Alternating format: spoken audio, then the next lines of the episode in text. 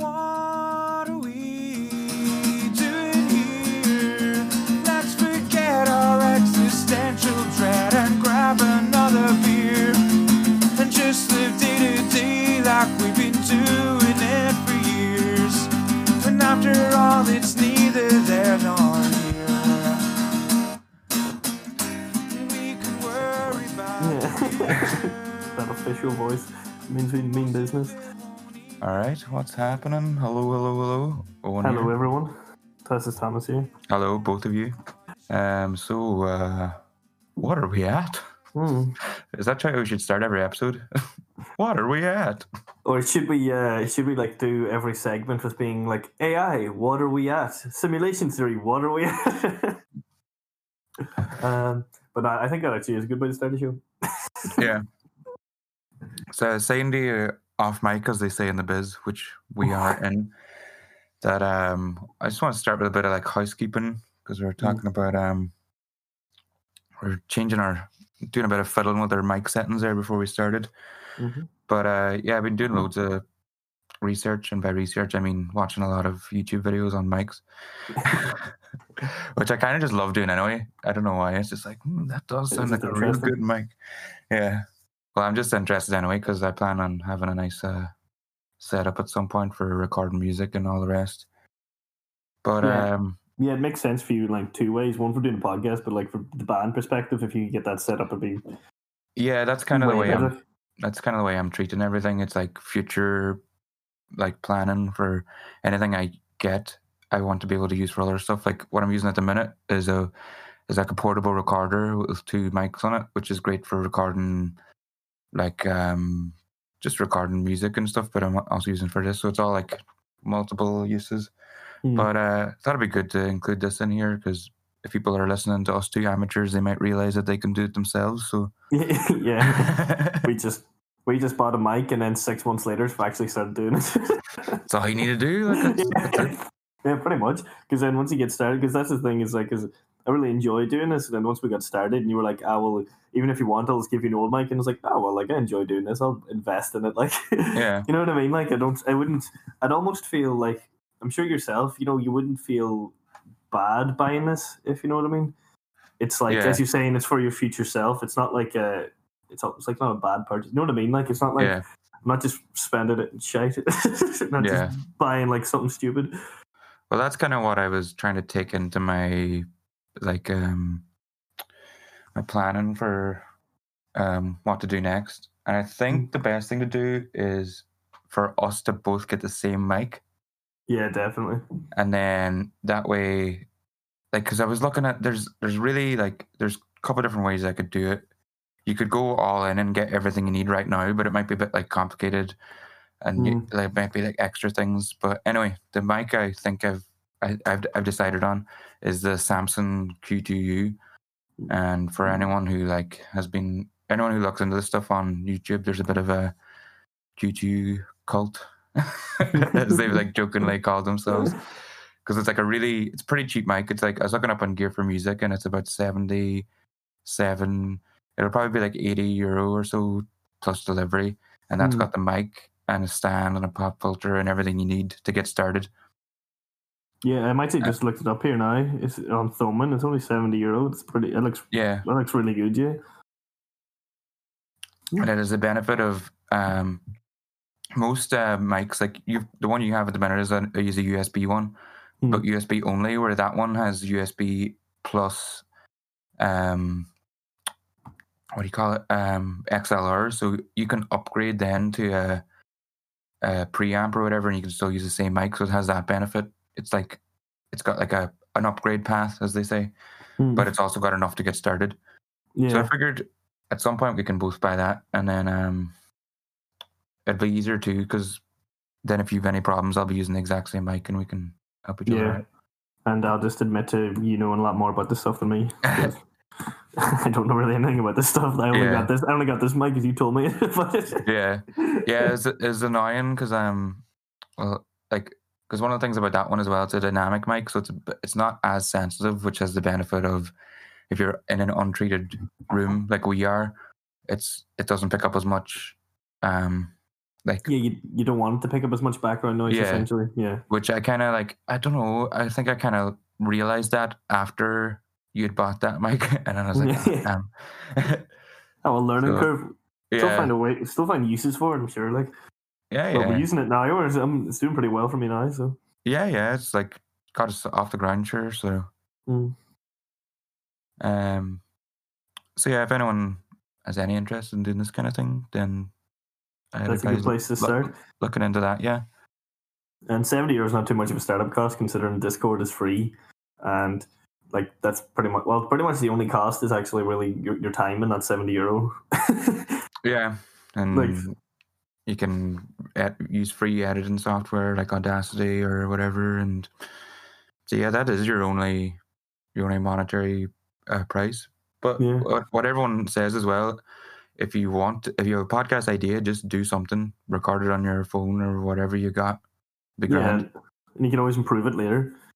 I was listening to a friend's podcast, the first episode, Josh.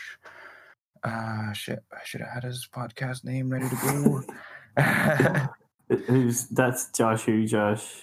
Friend Josh Fahari's in Australia now, but we put his first episode on. We might do a wee cross promotion actually if he does more episodes, because he only had the one at the time, but he's planning on doing more anyway. But yeah, he just hit his first one using your phone headphones with the mic on them, the line mic. Yeah, and sure, sounds great. Isolation Cast, Dancing with Boredom. If you want to look him up on YouTube, I think that's still the only episode available at the minute. But sure, good we go. It's got some good Irish music dispersed right as well. Oh, fair play to him. Yeah, Philip K. Dick might in Australia doing that. Yeah. And another thing idea I was playing with, but I don't know, I'm not decided yet, was maybe doing this every 2 weeks. Yeah, I don't mind. Instead of every week, but I'm not sure. It's just because it's when I have to, it's especially the last couple of weeks, because it's watch a movie, do research on our weird science stuff. And then also edit it as well. Yeah, it's a bit much, but I'm thinking I'm going to try it for another while anyway, because it's probably good for me to have these things to just keep me busy and make me. It's kind of good when you have stuff to do, because you kind of value your downtime a bit more instead of it just all being downtime. So I'll try and keep it up for another couple of weeks, sure, and see how I get on.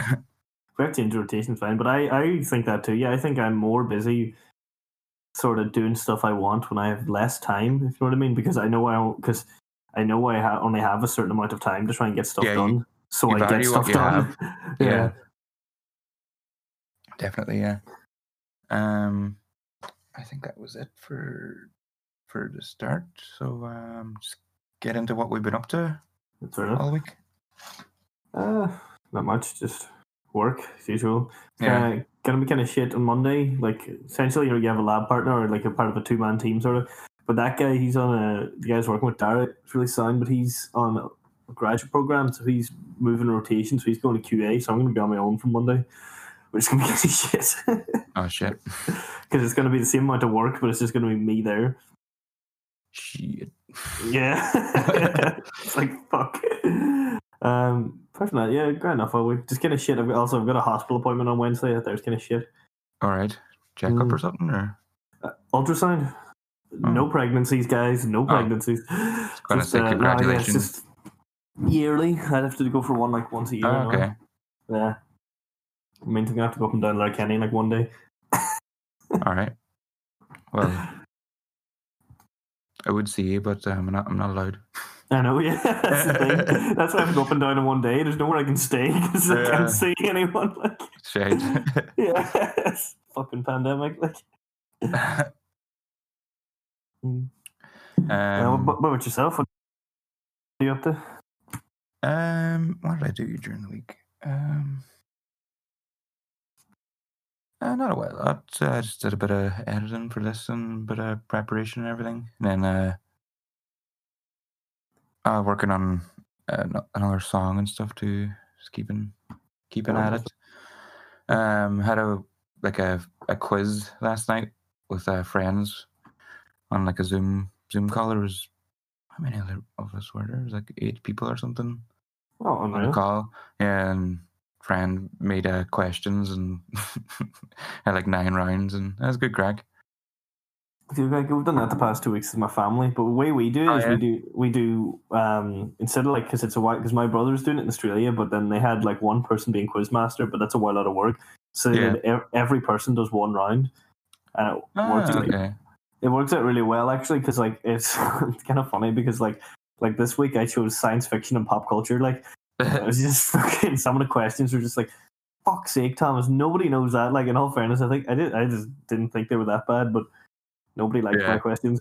It was really funny. I was really proud that, because there was like the first question was like history, and in the first round was history, which I got like 5 out of 10, and then the second round was TV and films, which I got like did really well. It was like it was like going through it, I was like, it seems I'm really good at this stuff that doesn't matter. The last round was like on Friends round too, so it was all stuff that we knew about each other and all. It was really nice. That's actually a class one. Yeah, when you said Friends, I thought you meant like the TV show. I was like, oh, what? But like that. No, it was all like kind of wee inside references and stuff. And like the first question is, how many brothers does whoever have? And then all this here. That's class. I remember actually the first week we did it, Jerry's final question was, "Is Kim Jong Un alive or dead?" And then I asked, one of my questions was, how do you pronounce Elon Musk's child's name? That's pretty good. Answer, no one knows. There's a lot of, we got a bit competitive too. There was a lot of challenging the answers, and we're like, hang on, that's not right. That's like my sister Catherine. Like she's fucking accounting all too, but she was like, okay, I got 3 out of 5 in that round. I'm getting 0.6 of 1 mark. It's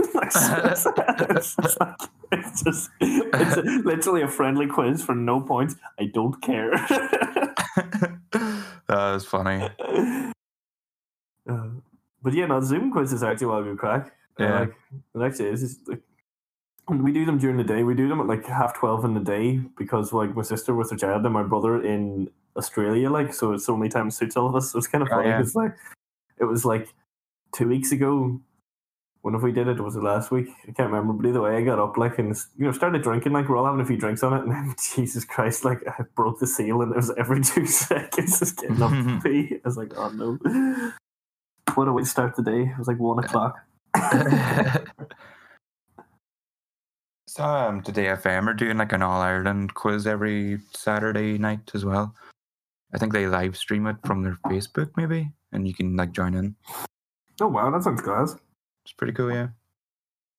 I know somebody was doing, a girl at work, her and her friends were doing like, or they were taking part in a live stream fucking bingo loco. With all the prizes and stuff. And I don't know who was hosting it, but apparently whoever was hosting it got pretty lushed anyway while hosting it. Like, oh my God, by the end of it, it was a disaster. Just like calling out the answers to the wrong questions and everything. It was just a... Quizmaster passed out on the couch. Yeah, like, I need to know who won. One person's super competitive. A few people got really hammered. Like, this is so funny. It's like conked out. we're all playing away, and you just look, and there's like someone just on the couch on one of the screens. That's class. Because that's like, if you did it in real life, that's what would happen too. Like, it's just to see it through screen. It's definitely a good way, not even doing a quiz, just like doing those video calls and having a few drinks with friends. It helps with the like kind of cabin fever, definitely. It's a nice outlet. Yeah, it is. And you kind of get to hear what other people are up to. And it's also kind of nice to hear that other people are like, oh, shit, I've been in all week. You know what I mean? It's like, even though you kind of know everyone's been in all week, whenever you hear somebody else say it, you're kind of like, well, at least I'm not the only one. A bit of solidarity. Yeah. And it's like it's friends that I wouldn't see as much either. It's like one's in Derry, and then like one's in Glasgow. Like, it's like I wouldn't see them people if I was out in the pub at the weekend anyway. So it's so it's nice to see them. It's also kind of weird because I feel like I'm kind of connecting with people again, sort of that I haven't in ages. Like me and my brother were on the phone last week on like video chat, and we were wasted. Like it was about 6 o'clock in the day, and we started a quiz at like half 12 who were like, I started chatting about Edward, who hadn't seen ages. We just added him into the call. Like, he was just like, hey, what's going on? It was just pure class. Chatted to him for like an hour then. He went off the call, invited in someone else. So it was really like nice just catching up with all these people, but haven't been chatting to them since before the pandemic, definitely. Cool. Enjoyable. Yeah. You know, coming together by staying apart. Any TV shows or movies or anything? I just watched another couple episodes of Midnight Gospel and say that's really what I'm into at the moment. I keep forgetting about that. It's just an animated podcast, and I just loved it. Like, it's just kind of like, I understand, as you say, it's perfect story show, but I'm like, no, I kind of keep going on about it. But it's just the way, like, the animation is just random, and there's some kind of like kind of funny parts, but it's just the animation's almost like in the background to what they're saying, if you ask me. Yeah, because I'm so enthralled with what they're talking about, and then the animation is just wild and like you know what I mean? It's just going nuts because it's like Adventure Time style, and it's all over the place and wacky. And he's like, "Oh yes, like I believe in this." And all. It's a good sign though, because I think this is our third week to talk about it. So that's a pretty good recommendation. Yeah, I'm almost finished the book I started last week. I'm about 75 to 100 pages left, and I'm over halfway through it. And I've just really been enjoying it. That Philip K. Dick one. Flow My Tears, the Policeman Said. It's really interesting because the lead character is like... Which one was that? What was that about? It's, the TV star kind of wakes up one day and he's like world famous. He like wakes up one day and he's got like $5,000 and it's the same suit, but nobody knows who he is. And he's called a Six, which seems to be someone who's like kind of genetically altered to be better from some way. You kind of only find out tidbits of that, but it's just very good because the lead character it's kind of like he's kind of not likable, but it's an interesting story. You know what I mean? He's kind of an asshole because he's supposed to be, because he's kind of supposed to be like a big TV star who's like, you know, fucking cheated on his wife and stuff, and just kind of is racist.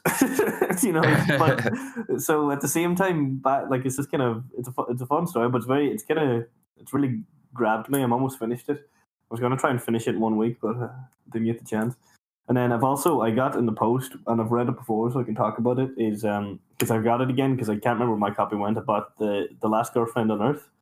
Did you hear about that? Not sure now. Tell me anyway. Did you ever see the TV show Man Seeking Woman? It's the one with Jay Burchill. Oh, yeah. And it's the book that's based on. It's the book that TV show is based on, yeah.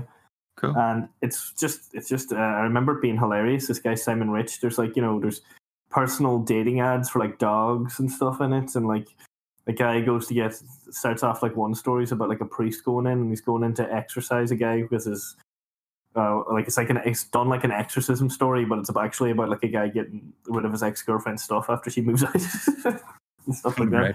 But it's just very like it's nice light humor. So I bought that there just to because I wanted to read it again.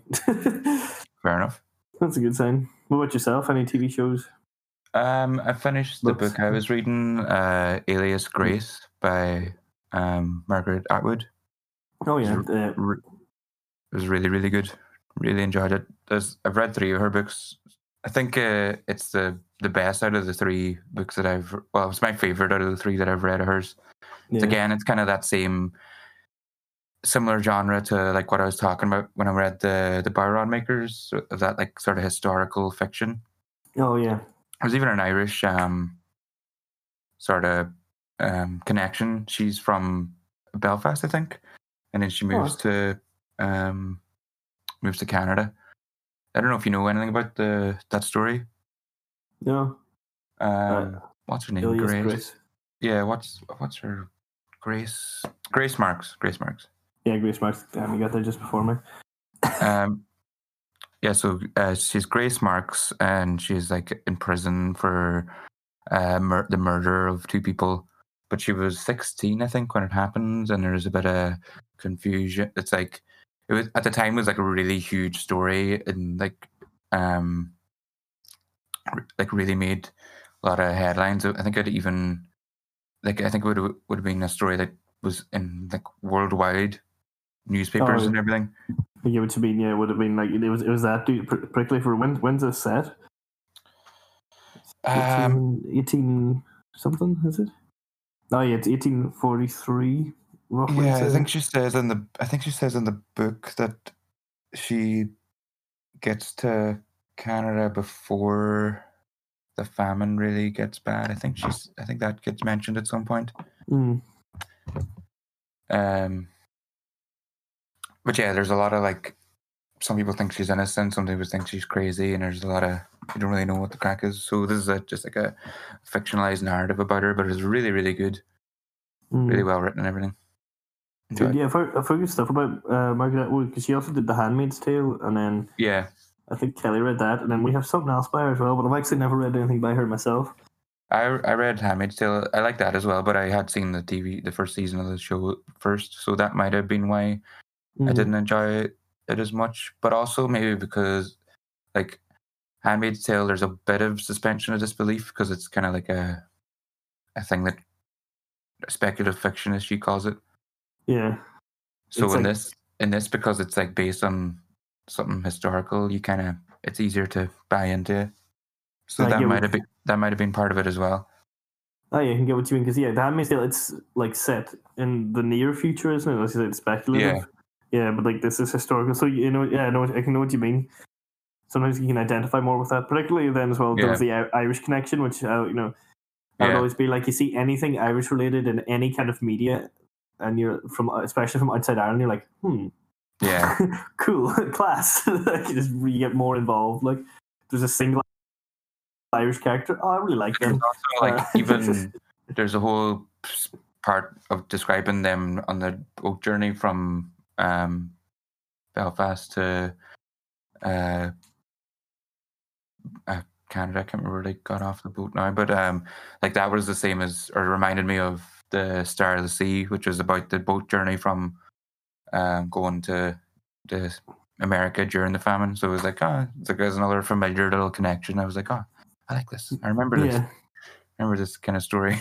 Yeah, I remember this kind of thing. Yeah. But it's also just like, it's interesting too, because you kind of, even though you know it, like from the very start, you know what the story is, because it uses snippets from like her confession and headlines and other people's accounts, so you know that like she got arrested because it's in prison, and you know everything that happened. People died. She is the suspect, her and another fella. So you know all that, but you're just slowly working, like getting there. So you're like, which doesn't always work. I don't think. Like, yeah, I know what you mean. It's kind of like you still somewhat know the ending, but it's like you're still enjoying the journey. But I know what you mean. Sometimes that does not work. Nah, it's hard to get. Can be hard to get that right, and this does it really well. Mm. Like, I think it's kind of, I think that's almost like harder to do with a book as well. I think it's easier if you know how like a movie's gonna end to get through it, because like I suppose a book's kind of more effort, if you know what I mean. So like if you know how a book ends, sometimes I can kind of ruin a book for you. But if you know how a movie ends, sometimes you can still watch it easier, I would find. Mm. I think with the book, it's like you get to really like let the characters and all like seep into you, and you're like become very familiar over the course of reading it. So I think it's a bit easier to get invested enough to keep going. Yeah, that's true. Whereas you move, like you can't exactly have a book on in the background, really flicking your phone, it's like just going page by page. Yeah. I started watching the TV show Schitt's Creek. Have you heard of that? I've seen it on Netflix, but I haven't actually watched it. It's the one with Eugene Levy, the guy from American Pie. American Pie, the dad, yeah. And Catherine O'Hara. Who's Catherine O'Hara? The mum from Home Alone. Oh, right. But yeah, it's pretty funny. I'm only like halfway through the first season, so I need to keep going. But it did remind me of something we talked about last week, where you were talking about like knowing you're watching a movie or something, and you can see where it's coming. And we were talking about like sometimes that's annoying, and sometimes you're okay with it. Kind of like we were just talking about with that book too, actually. Yeah, sometimes it's enjoyable to know what's going to happen. Sometimes it isn't. Yeah, sometimes it really negatively affects you. Sometimes you're kind of okay with it if it's everything else is well done enough. Watching that, I realized when it doesn't work, and that's when it's in comedy, and you know what the punchline if you can work out the punchline before it happens, then that's bad. Yeah, because like a lot of comedy comes from this like subversion of expectations. Yeah, exactly. It has to be like something that you can't complete yourself or whatever, you can't see coming.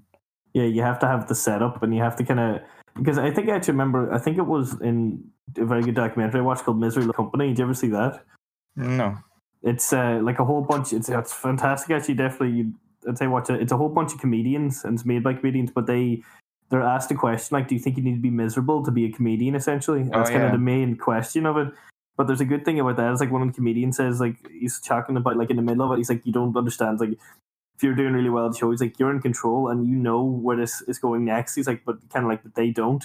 But you know that this next thing you say is going to just like make the room like erupt." Essentially. Yeah, I've heard that like, before, but actually. But he doesn't, like, he's like, but that's, like, that's a part of the subversion of expectations, he says, because, like, he's like, it's, I don't know if it's the same comedian, I can't remember who it is, but he's describing, he's like, and you're leading them up this path, and they think that they know where they're going, but they don't, essentially, and then that's how you get them. Yeah. And I thought that was just a very good description of, that's probably what they do. Yeah. Actually, that reminded me of something which is kind of connected to what I'm talking about. It's like, when people come up to comedians after the show and be like, "Oh, I've got like a really funny punchline for that joke you told," and he's like, "Yeah, that's because whatever you thought it was going to be, that's like the obvious answer. So I came up with that too, and then I thought I can make this better." Yeah, it's like if you're in the crowd, like, and you hear the joke and you're like, "Oh, I got a funny answer to that," and it's like, yeah, that's because everyone can do that. Yeah, the comedian's there to do not that. Yeah, that's like it's the professional's job to make things better, like, you know. But I did have a moment watching that show where it was kind of like there was just I can't remember, there was something I felt I could see coming, but I can't remember. There was a couple of times actually, yeah, that I did see the punchline coming. But there was another one where I could very clearly see how to improve the joke, and I was like, that's not a good sign. Yeah. Even I know how to do that. Yeah. It was just like they were doing this thing. It was like this game. They were trying to, like, I don't know, they were bored or something. It's like they were doing a game where you have to say two things that are true about you and one that is false. Mm. So the guy goes, he says, "I'm drunk.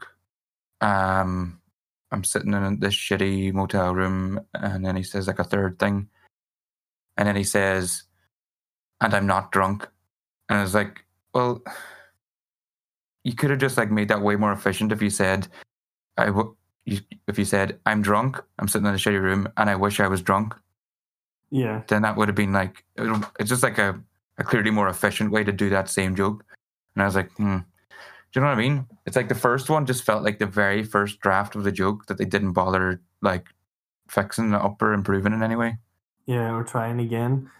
But like I feel that like for a lot of like definitely for a lot of comedy in a way, like definitely I think in movies and stuff, the best funniest movies have a tendency to usually be the ones with improv, and you can kinda, you know, do you ever like watch certain movies and you can tell that there was probably like loads of different outtakes and stuff for certain things? You know, you can kinda tell because like the story doesn't necessarily matter, or it's just like setting up situations. I think it comes best from that because they're trying, and although not always, because you hear what's that guy? I'm gonna get him mixed up with who's the guy in charge of all the Marvel movies? Oh, Kevin Feige. Feige. It's not him, but there's another guy. It's like something Feige. He's the guy that did the Ghostbusters reboot. I can't remember his name. It doesn't matter. Anyway, if you watch like Red Letter Media, they always talk about how his movies are just improv and they are shit because there's no jokes. Like you have to have a balance. It's like they're like, "Oh, it's just people screaming at each other," and it's like, "Oh yeah, just keep rolling." And it's like, "We'll use that, grand." It's like you have to have a structure that you can like improve upon with improv.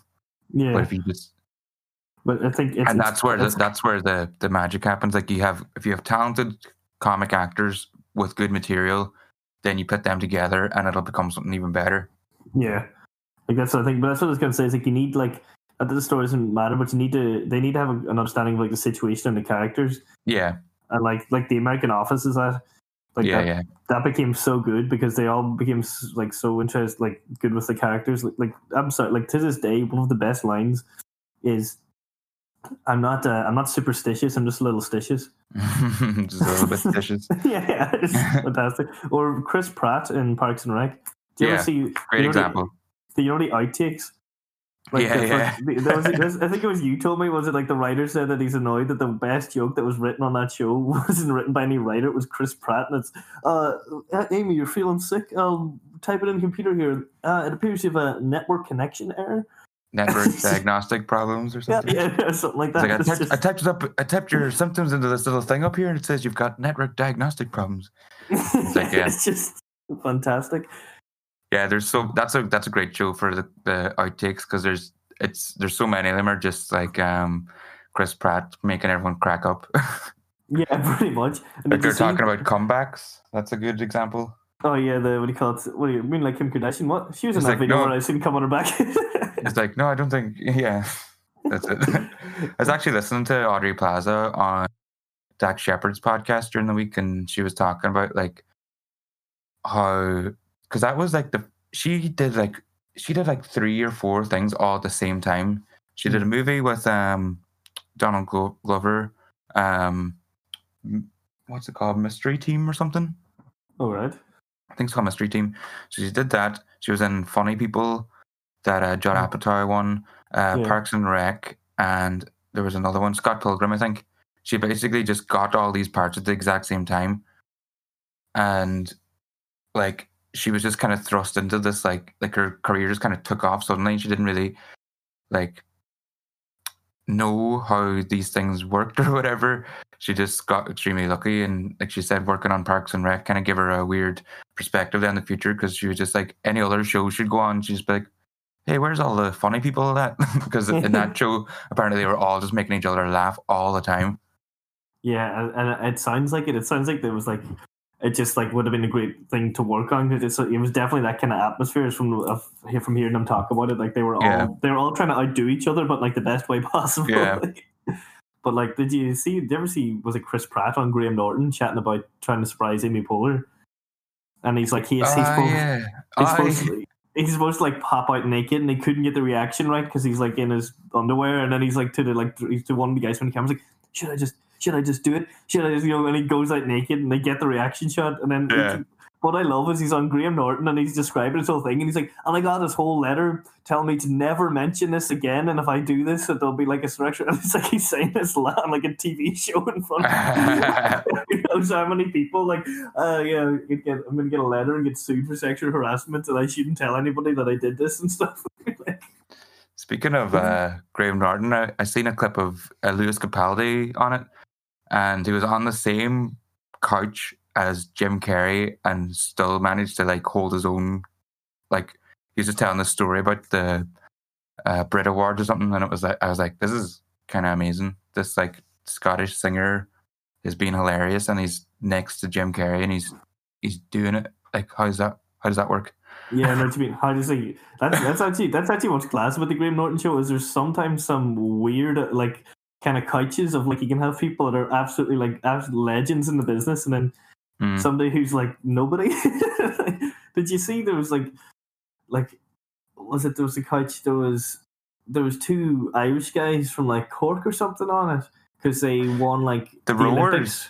Yeah, the Roars. Did you see them with Marion Cod? and she can't understand a fucking thing. Like, she's just sitting there like, what are they saying? And Graham Norton gets more Irish when they come on too. Because there was like an interview that went viral or something, or they were just like being really enthusiastic or something like that. Oh, I didn't see the interview. I just seen them on it, and they were just that was why though, because they had an interview after they won, and it like just kind of blew up because. Whatever way they were going on, I think they were just like being really enthusiastic and funny after winning, and I think that was why they ended up on the show because of that. Yeah, I've been watching a bit of Graham Norton bits at work sometimes if I'm on downtime, just because it's funny. That's good stuff. Like it is good. There's a lot. It's just a lot of weird stories on it. Like where you see Mark Wahlberg the first time on it, he gets drunk and passes out. Aubrey Plaza was saying on Parks and Rec too that Chris Pratt and Nick Offerman would always go around farting. Like they just like rip big farts and make each other laugh all the time. You know, her and Amy Poehler would just be like, okay, we get it. She's saying too that like Nick Offerman like would just do that thing. Like she'd be like complaining about something and he'd be like, no, this is as good as it gets. Like just giving her this like fatherly sage advice and all like on scene, just reminding her that like this is what she's a part of is special and all. And I was like, no, that's quite nice. Yeah, that's quite nice. Yeah, it sounds like it probably would have been classwork, but you kind of imagine it from the show, like. It would have been hard, even if all that stuff was just written, scripted down. I think it would have been hard to not like laugh, even still, when things are going on. Yeah. So when I was talking about that, when I said that the joke in the show felt like it was the first draft. Yeah. That reminded me of I listened to Taika Waititi on the podcast. Good One, where it's like they interview comedians and stuff and they like pick a joke, but they were just doing it on Ragnarok. Oh yeah. And he was saying that like that, he felt like that happened a lot in that for that script. It's like there was jokes in there that was just like he felt it was just like, oh, this was clearly made in a board meeting a year ago. Someone made up a line. I was like, oh, that's good. Leave that in. And he was saying that whenever he got to do the movie, it was like in his contract where he gets one pass at the script, so like he can read this. The script was done, but he gets to come in and just do like one pass over changing things. Yeah. So like, the character that he played and all, like it was like, oh, maybe I could play that guy because I usually play a character in my movies, and it was like, oh yeah, okay. So then when the new pass was done, it's like I'm like, oh, that character's in it a lot more now. He's like some like minor character. Yeah, like in like one scene or something, and then he steals the show when they end up. Yeah, becomes one of the funniest characters in the whole thing. Yeah. But I was wondering too, was like, was that because of the Edgar Wright Ant-Man? Because no, they like he was on board for that, and then they had some disagreement. I was wondering, did they give him a bit more leniency or whatever? Because it does feel like such a Taika movie. There's only like one or two parts that you can kind of notice. You're like, all right, this is like the big picture stuff that they have to take care of, and then it's like back to being Taika's show. I feel like, particularly for when Ant-Man came out, I think they're kind of starting to give a wee bit more creative direction somewhat. I know the guy that did Doctor Strange, the first one, Scott Derrickson, he got let go from the second one because they didn't like what he was going to do with it, because he wanted to make it a kind of more horror-ish. Yeah. Apparently. So it's kind of weird because it kind of seems, you kind of don't know. It's all Disney because it seems like some directors seem to give, but it's also like maybe like some of them just know how to sweet talk them or do it right or do it, but I know what you mean, yeah, because some of them seem to get more, it feels like they get more creative direction than others. It could also just been because it was Thor, and like Thor 2 is like just the one that everyone thinks is the worst. Yeah, it's considered like the most forgettable film. So maybe they were just like, you know what, just do your thing. Yeah, it's only Thor. He's fucked anyway again, and he's like probably one of the favorite characters. Strongest Avenger. Yeah. So I remember all those jokes online. It's like everyone, it's like after every movie or something, people will be like, oh, Strongest Avenger. Yeah. It'll be like, it'll change every time or whatever. It's like, oh, yeah, that's right. Yeah, as long as the movie. And then, because Ant-Man was the Strongest Avenger for a while because there was the Reddit. I don't know if it was just Reddit, but I think I might have started on Reddit anywhere where like they said that Endgame was going to end with Ant-Man crawling up Thanos' ass and then expanding. Oh yeah, that's right. Do you ever see the interview, like, I think, was it the Russo brothers or was it Paul Rudd or somebody? I think it might have been Paul Rudd even got asked that question about that, and he was like, I don't know, maybe. Like, he was like, it would work. Yeah, that would have been so funny. So yeah, just an outtake of it for the crack, like. Yeah. But yeah, we brought him up, mentioned him earlier, Kevin Feige. I was watching a video, was that today? I think it was today, on The Amazing Spider-Man 2. Mm. And like it was just talking about, it just chose like one scene about how ridiculous it was, but it was saying that like Kevin Feige actually gave notes to the director, even though it was like, that was still Sony and it was unrelated. But he like had a read of the script and was like, oh, you should do this and this and this. And like, so he does just seem to have a really good understanding of like those characters and everything. It's pretty cool. Like, and how like it seems as well, particularly for his job, he obviously like how not only how the characters should interact and how the characters should interact with the universe, because that's kind of his main job, really. Yeah, but, like one of the notes he gave for that movie was like, don't have New Yorkers rioting, and it was just like, oh yeah. Don't do that. It's like, that's like the opposite of what should happen in a Spider-Man movie. Like, think about Spider-Man 1, where they all like, New Yorkers. Yeah, and they all like come together. Yeah, it's like, yeah. No. And in both movies, on the bridge in the first one and on the train in the second one, it's like they all band together. And like so that train scene is still really good. You know, they're all like, even though it's so big, it's like, he's as young as my son. He looks 16 and he looks about 30. But like, you know, for the point of the movie, because he is, because he starts his movies at like 26, 27. But like, I always thought that was a really good scene where it's like, because he like, you know, yeah, it's great. Was that time we rewatched the first two there? It was probably like a month or so ago now. No, really, it was about 2 months ago. I rewatched the whole trilogy. Oh, really? Yeah. We didn't get. We're planning on watching the third one. We didn't get around to it yet. But we watched the first two. They're so good. Yeah, they are. I think they kind of have improved because they're so like at that time they became the formula, and like Daredevil did the same thing, and there was another movie, Catwoman, I suppose. Yeah. There's a few movies that like a few post Spider-Man superhero movies that all followed that formula, and then the formula changed after like Iron Man 1 came out. Yeah. So now when you go back to those ones, they actually seem fresh again because they're so different to the current formula. But like, I still think, you know, Spider-Man 2, like Doc Ock as a villain is like, he's like, he's brilliant. For a villain, his motivations are very good, like, if you know what I mean. That scene where he he's like passed out and his like arms attack everyone. That's class. It's pure horror. Like, and like that's like Sam Raimi summed up in one scene. Like the part where the guy falls down and then like the next thing you see the chainsaw come up. It's like, it's like that perfect combination of horror and comedy that Sam Raimi just does so well. Yeah. I actually finished the play in the PS4 game there recently, the Spider-Man game. Oh yeah. I finished that there. Did you play that as well? Oh yeah, man, so good. Yeah, brilliant. What I like about that is because like I loved all like the Batman Arkham games, and what I love so well about them is because I'd be such a massive comic book fan. Is like they're like those were written by Paul Dini, who wrote the Batman animated series and lots of great Batman comics. So it's apart from being a great game, it's a great like comic book Batman story. Yeah. And then the PS4 Spider-Man is the exact same, but brilliantly written. Oh yeah, it's so well written. Like Miles Morales coming into it as well, and like I enjoyed his segments. Who's and just every like character, like Miles Morales. Yeah. And like I just thought the whole game was class. Like all the characters were brilliant. Like the whole kind of setup. Also, I kind of liked that he wasn't a teenager and a college student. Yeah, he's always a teenager, like almost always. Yeah.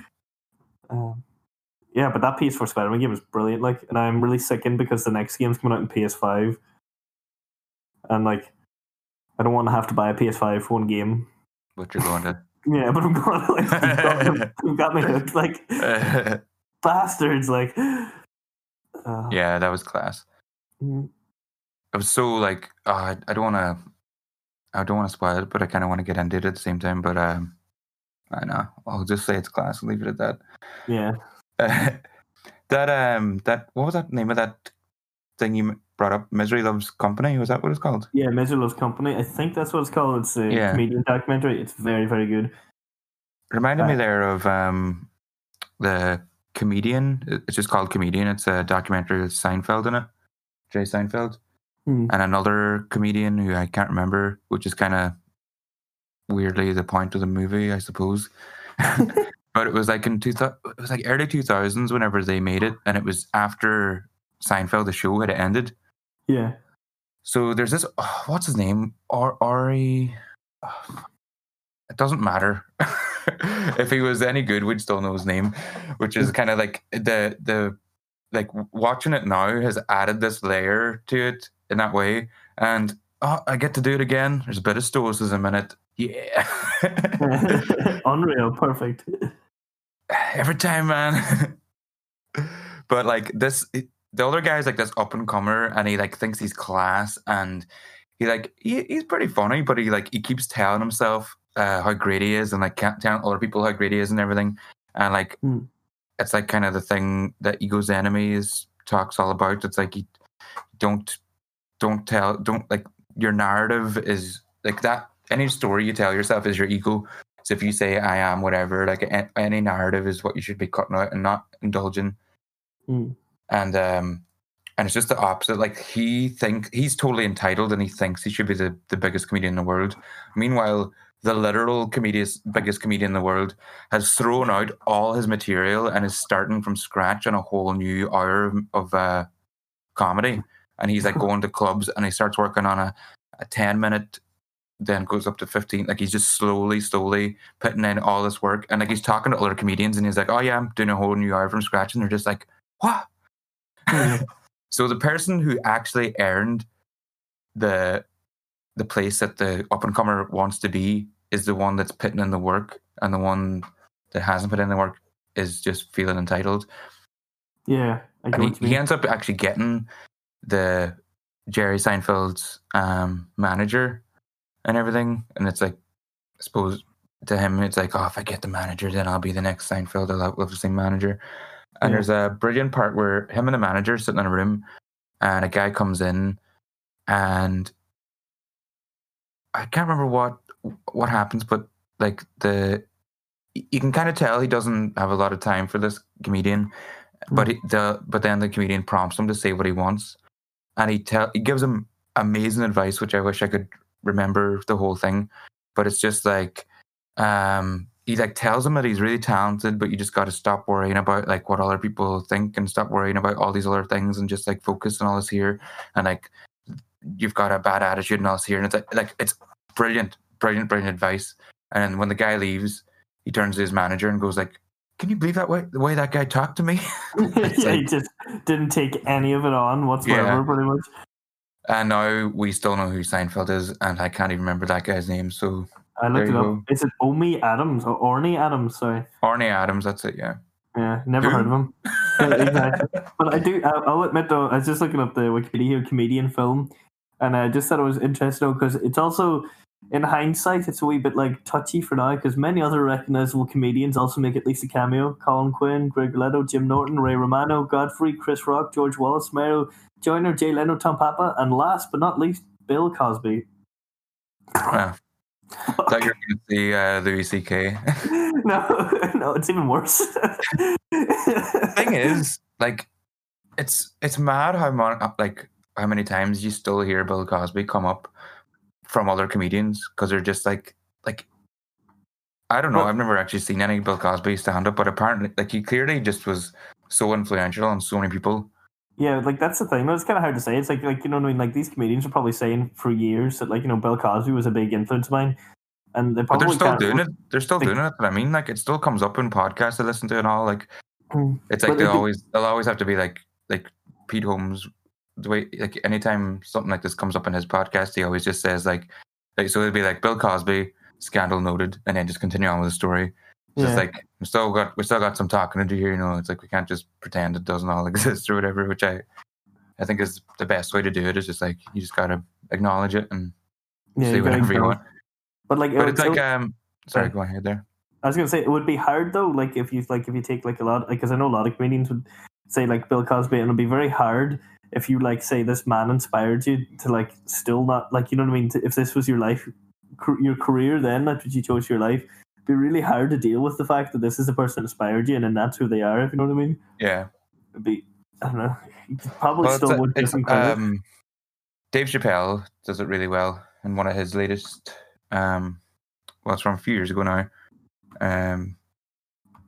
He talks about it and just does it like, just Dave Chappelle is another absolute legend. I love his any of his last few stand-ups have just been so good, like, because he's just at this level where he can just, like, he talks so slow and everything, just takes his time, and just like, oh, he's a master. But he does, let's see if I can find the name of that special. Age of Spin, I think, is the one. Definitely check that out. it just puts all that into perfect perspective in a very eloquent and hilarious way. Which actually reminds me, have you seen the new Louis C.K. stand-up special? What? No. What? Yeah, there's a new one that came out like a couple weeks ago. No, I didn't even know anyone came out, to be honest. He just put it out on like his own website that you like pay for it and download it. Oh yeah, of course. Yeah, well, you can't do anything. I'll actually admit, Adrian Murren, he did say something to me. He did say that if Louis C.K. brought out a new stand-up or did a new stand-up, he would go see it. And he said for one reason, he went, "I just want to go and I'll decide after the opening line." I was like, "What do you mean?" He went, "That has to be a fucking amazing opening line to get back on his side." It's pretty good. It does. Yeah. It's from the get-go. You're just like, all right. Yeah. All right, you rascal. Yeah, it's really funny. Really, really funny. It's like, I don't know. He just addresses it in the right way, and I was like kind of surprised too. It's like he comes out, and I think he gets like a bit of, I don't know if everyone stands up, but I know a few people stand up, and there's like women in the audience too. That was the biggest shocker. Yeah. Was he having a wank when I seen them or like? No. By the way, I just want to point out when I'm out on the Wikipedia of Louis C.K. here, we're going back down. You had George Carlin, Woody Allen, Larry David. These are all influences: Joan Rivers, Robin Williams, Steve Martin, Richard Pryor, and Bill Cosby. Hey, too much inspiration from him. Yes, it's a bit worrying.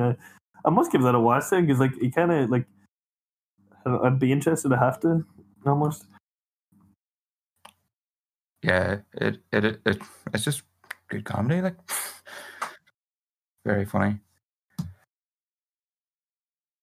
was thinking we could, I don't know if you want to wade into that kind of discussion of how, like, if people, you know, people have done things like that, how you should sort of receive their art or whatever. See, I know it's kind of hard. Well, if you want to wade into it, like, I'll say I know it's just kind of hard for me because whenever I was, like, also my teenage years, like, probably my favorite fucking band was Brand New, like. Well, that's exactly what I was going to say. It's a subject pretty close to both our hearts because of that band. Yeah, exactly. And it just kind of throws you for a loop, like. And I'll admit as well, like, because I feel like I did sort of a thing of like, it sounds really bad, but obviously the whole Me Too movement came out, like after all, everything Kevin Spacey did and stuff, and then to hear stuff and then be like, people didn't be like, but it's not as bad as Kevin Spacey, like. You know what I mean? It's almost like he's the benchmark. Yeah, so he's like, which is also probably bad to do as well. But you're like, you know, he wasn't quite Kevin Spacey. That's not too bad, you know. Like, what's the scale? Is it like Kevin Spacey to like? Yeah, it was weird that it's like it almost had the wrong effect, I think, of like it all happened at once because it kind of desensitized you to everything. Yeah, it was every day like, someone new. Like you started going, instead of it being outraged, you were like, oh, another one. Yeah, it was like, this is, I don't know, it was a bit weird. Yeah, or like sometimes it almost felt calculated or something. It was like, oh, we'll just put this all out at once and no one will care, or something. And also like some of them, you were kind of like, yeah, of course he does. And another one's like, yeah, and another one's like, no. You know what I mean? Like, yeah, when it's something so when it feels weirdly personal to you, like not the actual thing, like not. But, you know, if it's like a band that you love, that feels like it's part of you or something. And then if you hear something bad, it almost feels like a personal injury or something. You're like, oh. Yeah, but like I thought that because, like, you know, I was just going to say about Brand New, like, you know, because your teenage years are formative years and music was a massive part of it. You know, that kind of way. It's just, that's why it can be so hurtful because it's like. Yeah, that's what I mean, yeah. Yeah. I don't know, it's a weird one, isn't it? Like. Because then you can also be like, what about the rest of the band? They didn't do anything. It's okay. And it doesn't actually affect the music, which is why you're there. Yeah. Like, the other thing. But some people, like, it's a big debate still. Like, there's a few, like, there's Midwest, or what's it called again? Some emo page that I'm on Facebook, and they come up all the time. And every time they come up, there's a big debate. It's like, oh, can we stop talking about this shit band, whatever? Mm-hmm. And it's usually, the reason it comes up is because someone's like, oh, I love this album, whatever. It's like one of the most important things. So it's like, should that person be denied that feeling that they have from listening to the music just because the person's a piece of shit? Like, yeah. You can still acknowledge they're a piece of shit. Like, every time I listen to Brand New, I'm like, I love this music by that piece of shit. Like, yeah, I have both things in my head. It doesn't diminish either one of them, I don't think. Well, it kind of. Well, I think it kind of diminished it for me at the start. Like, well, it can a little, but I mean, like, just because you're listening to it doesn't mean it diminishes the bad thing. Yeah, but it also doesn't mean I'm supporting the bad thing. It's not like, and also like that's what I mean. Like, there's other people in a band, there are other people that worked on this. So him being, it's not like when people listen to Chris Brown and they're like, oh, he could batter me any day. Have you not? That was a thing. Like. No, I don't know that. Well, it makes sense. Don't get me wrong. Like, but wait, is that? Did I say the right name there? Chris Brown. Yeah, it was Chris Brown. Yeah, the person who battered Rihanna. Yeah, that was Chris Brown. Just gonna get that on record. Yeah, Chris Brown beat the shit out of Rihanna. But in case you're getting the wrong Chris, like, no. But I also think that with like you have to separate the art from the artist in a way, and then technically you probably always kind of should, but like there's that whole thing of, you know, whenever your heroes turn human, and you shouldn't actually meet your heroes because it turns them human, and if you meet them then you won't like them. Yeah. Because like I always thought that, like, you know, like I fucking love the books of Hunter S. Thompson, and I've read an awful lot of his work. I don't think I would have liked that man, and I don't think I would have liked to meet him. No, I think it's a very obvious case because like I don't know actually because well, definitely not in the later years of his life. You know what I mean? Yeah. In the later years of his life, you definitely be an asshole. Actually, I wanted to get onto something. What was that? Norm Macdonald. He reached out to that actress on what was her name again? Oh, Roseanne. What show was she in? Or was it just called Roseanne? I have no idea. Hold on. Anyway, Norm Macdonald made some comments defending, or like it was about not defending them, but it was about the treatment of Louis C.K. and Roseanne. Is her show just called Roseanne? There was a show called Roseanne, but that was a sitcom. Yeah. Yeah, that's it. So the girl, the actress, Roseanne Barr, it says here, something happened to her where she like shouted at an intern maybe or something. I think there was some racial slurs possibly, and then she said that the reason she did it was because she was taking like Xanax or something, and she wasn't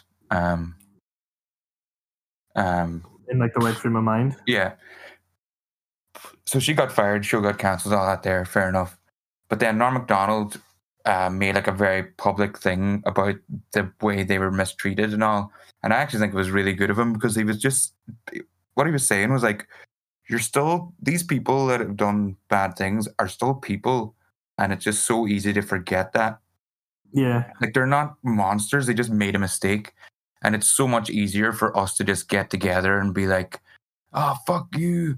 And there's no compassion there at all. It's presented as compassion because you're attacking someone who did something wrong, but it's actually just complete bullshit. Like, and I think it's class that he just took that kind of a stand. He almost doesn't give a fuck and gives a lot of a fuck at the same time.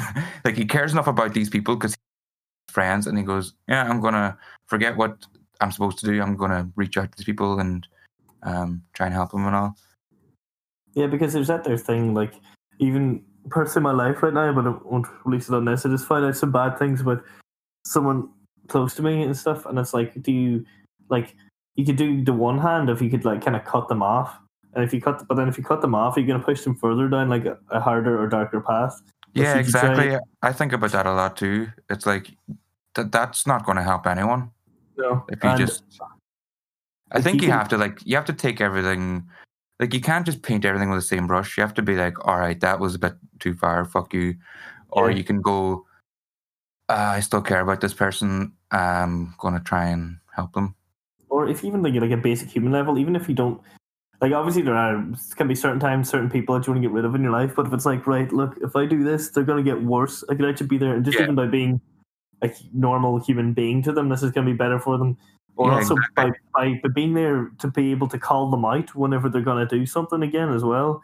Yeah. You know what I mean? There's like, I don't get the whole kind of demonize and like. No, yeah, that doesn't help. That doesn't help. The only person that helps is help you feel better because you said, "Fuck that person." Yeah, I'm such a good person now. And then you can say, "Hey, everyone, look at me. I said, fuck that person." Yeah. Yeah, come on, guys. Let's all go tell them go fuck themselves. Yeah, that'll show them this person who could possibly actually need help. It's a thing I bring up a lot, and it's like, yeah, that's the easiest thing to do, and it's a lot harder to try and show compassion to that person. But sure, who said that the easier thing is the right thing to do? Like that's not the case at all. Yeah. Plus, like I also think with a lot of these situations, because like it can be. Maybe one word versus another, or like you just don't know. You're never gonna get. Like there's two sides to every story and all that, but you're also never gonna get the full like situation or anything like that. Like it's really like things are never black and white; they're always shades of grey. And because even a one side, and I just mean no specific case, I mean just in general, even a one side make it come out looking worse doesn't mean the other side is also so clean. It's like Not defending them. It's just it's really. Yeah, we're just talking about hypotheticals here. It's all right. Hypotheticals. So yeah, I couldn't like. Sometimes initially, I even would do it now. If I maybe get angry, and be like fuck that person. And after I calm down, I would maybe try and convince myself there is obviously, as I say, another side. Or you need to hear everything, and you need to hear their side of the story. But just walking up and telling somebody to go fuck themselves essentially, because of something that you heard from somebody else is. Completely counterintuitive to any kind of fairness. And also it's totally depressing if we're to believe that people have no capacity to change. Yeah. Like, that's a horrible thought. I don't want to live in that kind of world. No, like I always love, you see all those like things that's in, like in Finland and Sweden and stuff where the way their prisons are run and they're like closing down prisons and it's like, yeah, because they truly believe in redemption. Like that's truly it. Like that's what the prison is for. Like people forget that. It's like the prison system is supposed to rehabilitate. That means when the people coming out of the prison, they're better. That's what the point is. It's not all about punishment. No, it's supposed to be they're reintegrated into society to be a functioning human being. It's like that makes perfect fucking sense. Like I understand the punishment, and I can you can have people saying it's like, yeah, well, what about a serial killer? It's like that's a very extreme case. But, like, what about, like, a guy that fucking evades tax? Yeah, and they're probably a psychopath as well. You're not going to fix that. Yeah. But if it's someone like, who, like, did something due to circumstance or whatever, then that's a different thing. Yeah, like, stealing bread to feed your family is a lot different than just stealing money to buy a new car. Yeah. Like a banker. Yeah, exactly. Because the banker can afford to get away with it, unfortunately. Yeah. But yeah, no, I just think about that a lot too. And but you see, it's really hard in a scenario whenever you're in it, because if you're being emotional, but if you're being objective about things, and that's what it is supposed to be, and that's also what the law and any kind of punishment or any kind of redemption is supposed to be completely objective. Yeah. No emotion, which is why we should have a robotic court system. There we go. Let's go off the wall.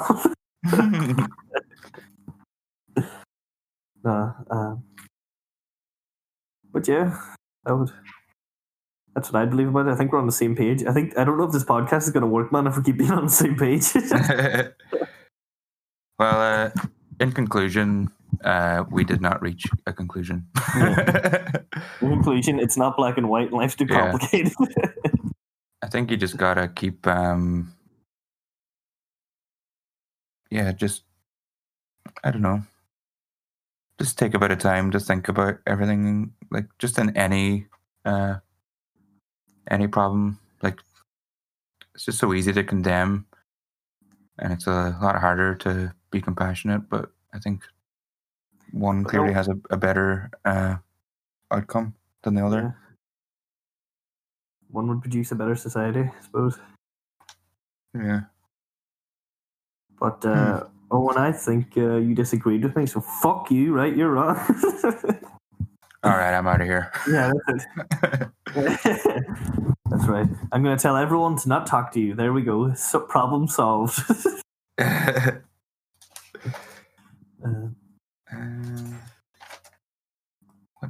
Oh, yeah. You brought up Hunter S. Thompson. I actually watched a documentary of his on Friday. What documentary? Buy the Ticket, Take the Ride. Yeah, I think I've seen that. Yeah, it's really good. Yeah, I really like Hunter Thompson. Such a fucking interesting guy. Yeah. It's funny. I was sitting drinking whiskey, and I said at a point, it's like, oh, I used to love drinking Kentucky bourbon. I was like, oh, that's what I'm drinking. Yeah. Am I Hunter S. Thompson? Oh no. Yeah, I was actually watched another documentary. That's right. I watched one on Bukowski during the week as well. Oh, really? Called Born Into This. I'd say that was very good. I'd say that was quite depressing. Was it? No, not really. It was they were actually very similar, both documentaries, the style of them. It was all just interviews with people who knew him and stuff, and then interspersed with interviews of him and everything. But yeah, it was really good.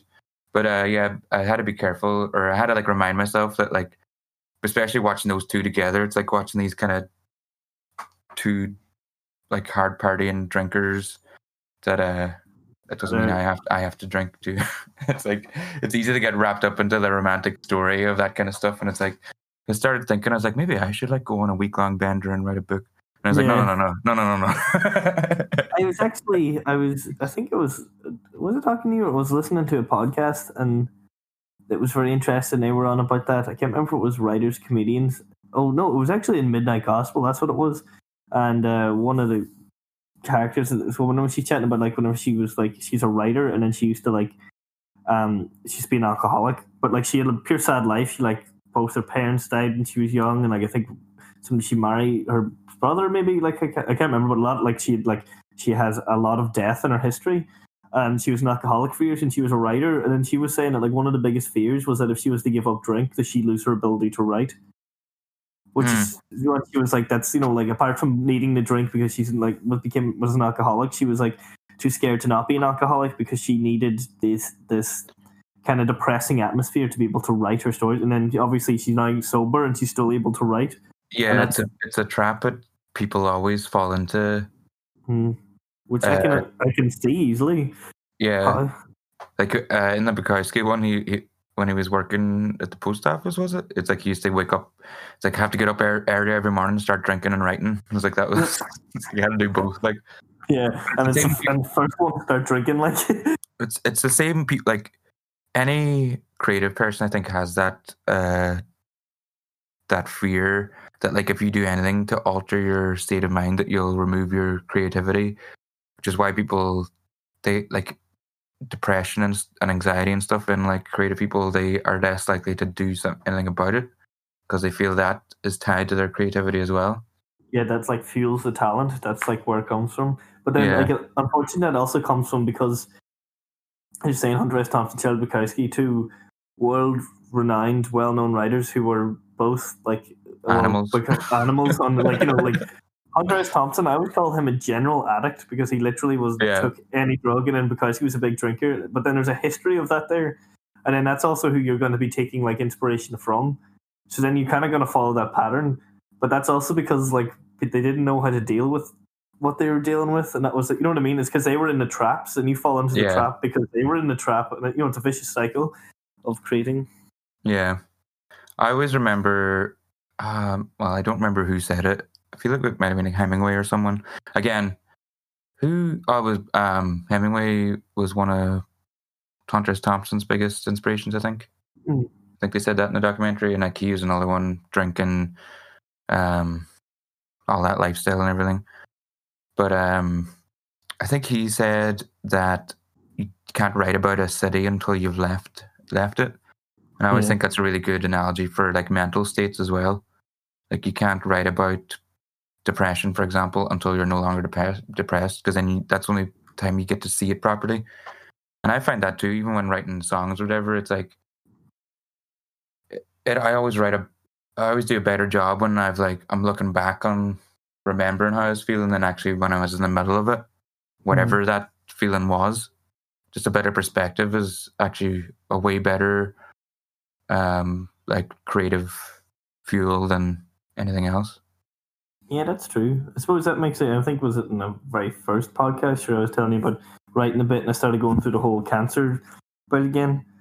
And, like, started going through, like, I was just going through diagnosis and stuff then, like, going to the hospital and, like, kind of thinking, like, because, like, at the time for something like that, whenever you're going through something, you know, if you're going through something kind of hard, you sort of just, you're almost like in a dreamlike state walking through it. Yeah. You know what I mean? Like, you don't, particularly that there, for something as shocking as that there to happen to me, it's like a kind of, right, you don't fully register what happens. And then whenever you start, you know, 6 months later down the line, it can hit you more mentally, or yeah, like affects you physically. Even if you could apply that to, like, right now, like this whole the part of our lives right now, lockdown and everything. In like a couple of years' time, we'll look back and we'll be able to make sense of this and be like, "Oh, that's when this all happened," because we'll see the context of everything else. Yeah, and like, see how things all. Yeah, like it'll all like. You know, whenever it just happens, that everything you look back and you realize that there's these things that were connected that you couldn't see at the time, but now it just seems so obvious and all. It's like, but I suppose so, like, yeah. If you're feeling shit or you're feeling like addicted or anything, just go get help, man. Yeah. You're not gonna. It's not gonna worsen your life in any way. It's only going to improve it.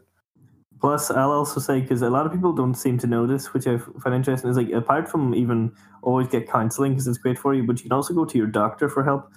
Yeah. You can, you know, if you don't want, if unfortunately, because there can be underfunding of counselling services in Ireland, you can still go to your doctor and they can help you get help in your head. And for depression, there's such a thing as clinical depression where you actually do need antidepressants. Yeah, there's so many different things you need, like, or you could need. Yeah, yeah. I've been thinking, like, the last while is like, as soon as this is all, as soon as things are back to normal or whatever, I'll be going to my doctor to, I don't know, have some kind of checkup. Yeah, well, that's what I'm going to do. I'm going to go. I'm thinking about trying to get counseling again anyway. For myself, I just think it would be. Well, I just know it would be good for me. I just think there's still some things. It's good for everybody. But I've heard that said a lot. Like, everyone should go to counseling or therapy or whatever. I think it should be like, how happy you are, you can probably. You don't know what's bubbling under the surface. Yeah, exactly. And I just think as well that, like, just it's better to go because, like, one of the things you're supposed to get told counseling the first time I went, and it's so true. Is like, you should always be able to turn to your friends and family, and you should always have people lean on, which is great. But the problem with turning to your friends and family is they'll tell you what you want to hear, or, and a therapist or a counselor or a doctor will tell you what you need to hear, which is two very different things. And I thought that always rang true for me, because maybe not even what you want to hear, maybe what they want. yeah, exactly. Yeah, they weren't exactly. Sometimes people might feel really bad and just might be uncomfortable, want out of the situation, like. Mm-hmm. Yeah. So I would always say stuff like that, and I try and be more open about that stuff now. Anyway, I've been inside for all those years. Yeah, me too, man. I think I've gotten very good at being able to talk about that kind of stuff. Yeah, I can still get uncomfortable at times, but like that's another thing. Is like that's normal. Like, that's natural. Like, you know. And how does that make you feel? Oh no! Get out of my head! Jesus Christ, man. So yeah, I was thinking trying a new segment. Basically, I realized that we don't really talk about music on this. All right, yeah. Well, we did today, actually, I think, probably for the first time. Yeah, but that was kind of tied to issues and then... Yeah, another story. Yeah. So I was thinking that I could... recommend an album every podcast. Yeah, okay. And then, I'll give that a listen and then go through the album next week. Yeah, we can get your review the week after, maybe. It's more just for people. Sorry? I was going to say, it doesn't have to be a review, but like if you're offering it to people, I should probably listen to it. Yeah, you could do. Just get... then it's almost like a... I don't know... It'll turn into two albums a week. It's like whenever I give the new one, you can give your opinion on the last one or whatever. Yeah, that sounds good. But yeah, so Boy used to do this in his podcast, but he did it like kind of more classic albums. So I was thinking what I would do is try and keep it more modern, and instead of doing it more like, try and keep it more personal to my own opinion, more than like a, oh, this is a great album. It's more like, this is an album I love. And also thinking, I'll try and keep it to stuff that you can buy on Bandcamp, and actually I'll probably buy them as well, just as like a motive, almost like a something to motivate me to buy albums more regularly. Mm. But this first one is an album by The Beths called Future Me Hates Me, which came out in 2018 or 2017, something like that. But I was listening to it there a couple of weeks ago for the first time in a while.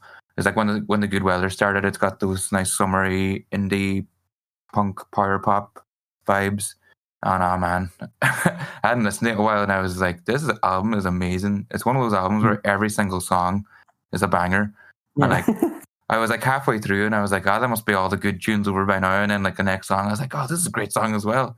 This is really well crafted, like poppy rock music, like kind of deceptively so, where the first time you're listening, you're just like, oh, it's a poppy song. And then you kind of, the more you listen to it, you can kind of unpack the complexities of it.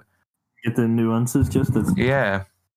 And the reason I'm picking this one too is because when I was on their Bandcamp that time, I noticed they have another album coming out in June or July.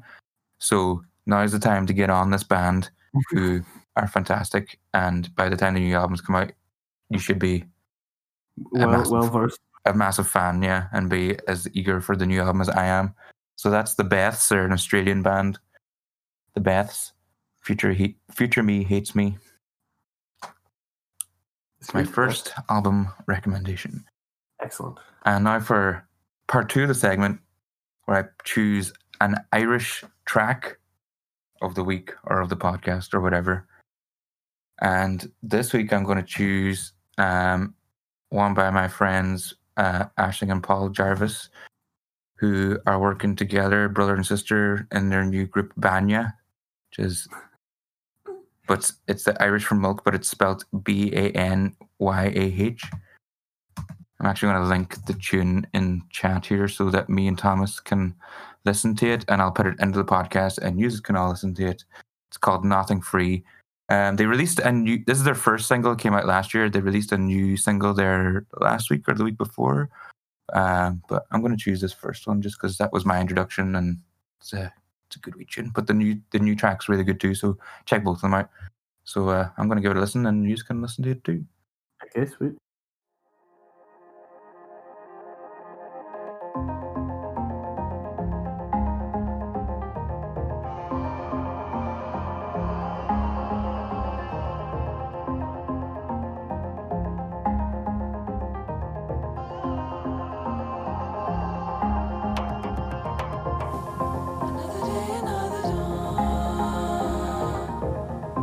Put your knees before my arm.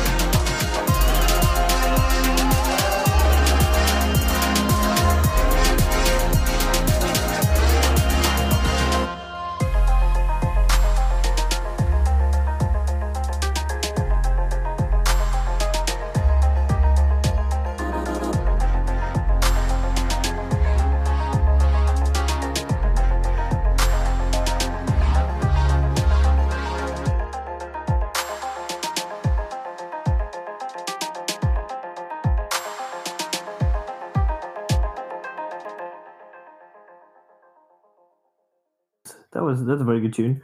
Mm. Where are they from? Living in Dublin, but their mum is Moira Brennan from Clannad. Oh, right. Yeah. So there's a Donegal connection there. Yeah. Woo. Woo. Yeah, great wee tune. Get those summer vibes. Or sitting inside and doing nothing. Last week I was talking about Afterlife. Afterlife. Oh yeah, sorry. That's Ricky Gervais. Yeah, so during the week there I listened to him on Russell Brand's podcast. Mm. That was really good. Really enjoyed that. I think it's probably better than the podcast is better than watching season 2. But there's a really nice like sort of dynamic there because Russell's quite like spiritual and all, and I think he does actually say he believes in God and everything. So there's that nice they're both kind of opposite sides sort of. Yeah. Yeah. Yeah, it was really, really nice podcast, and Russell clearly has he's a big fan. Did you see that there thing that Russell Brand said in the Great British Bake Off? I don't know now. He like puts out like a bit of flour and he's like, Jesus, put 2 grams out there almost by force of habit. Class. Yeah, it's like fucking calm down, this is a family show. It's funny how he talks about that stuff, yeah. He was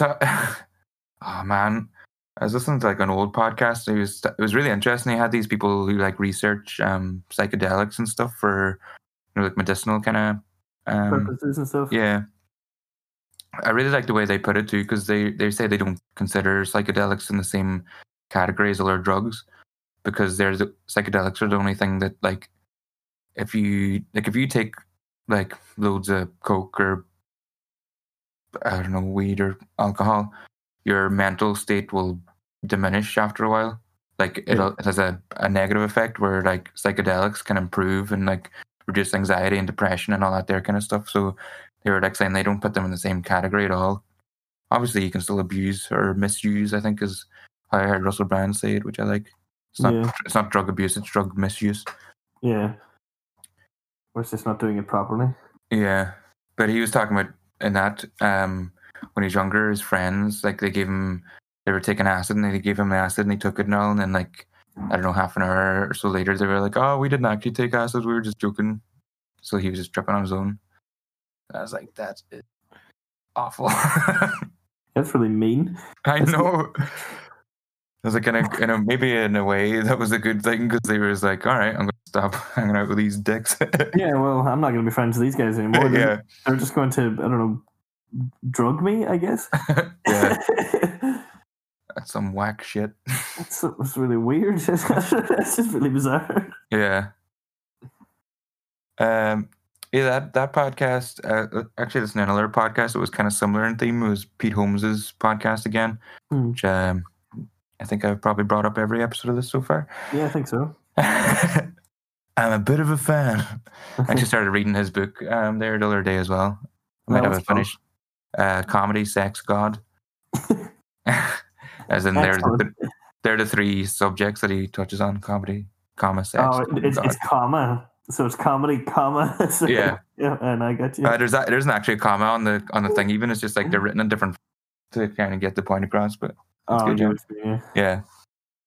So, like, Pete Holmes is he like I don't know what weird section of Christianity is evangelical or something. Okay. That's how he's brought up. And then, so he had Penn Jillette on a podcast. So I think it was an older one I was listening to, but it was really good too, because he's like he's another famously atheistic celebrity or whatever. Yeah.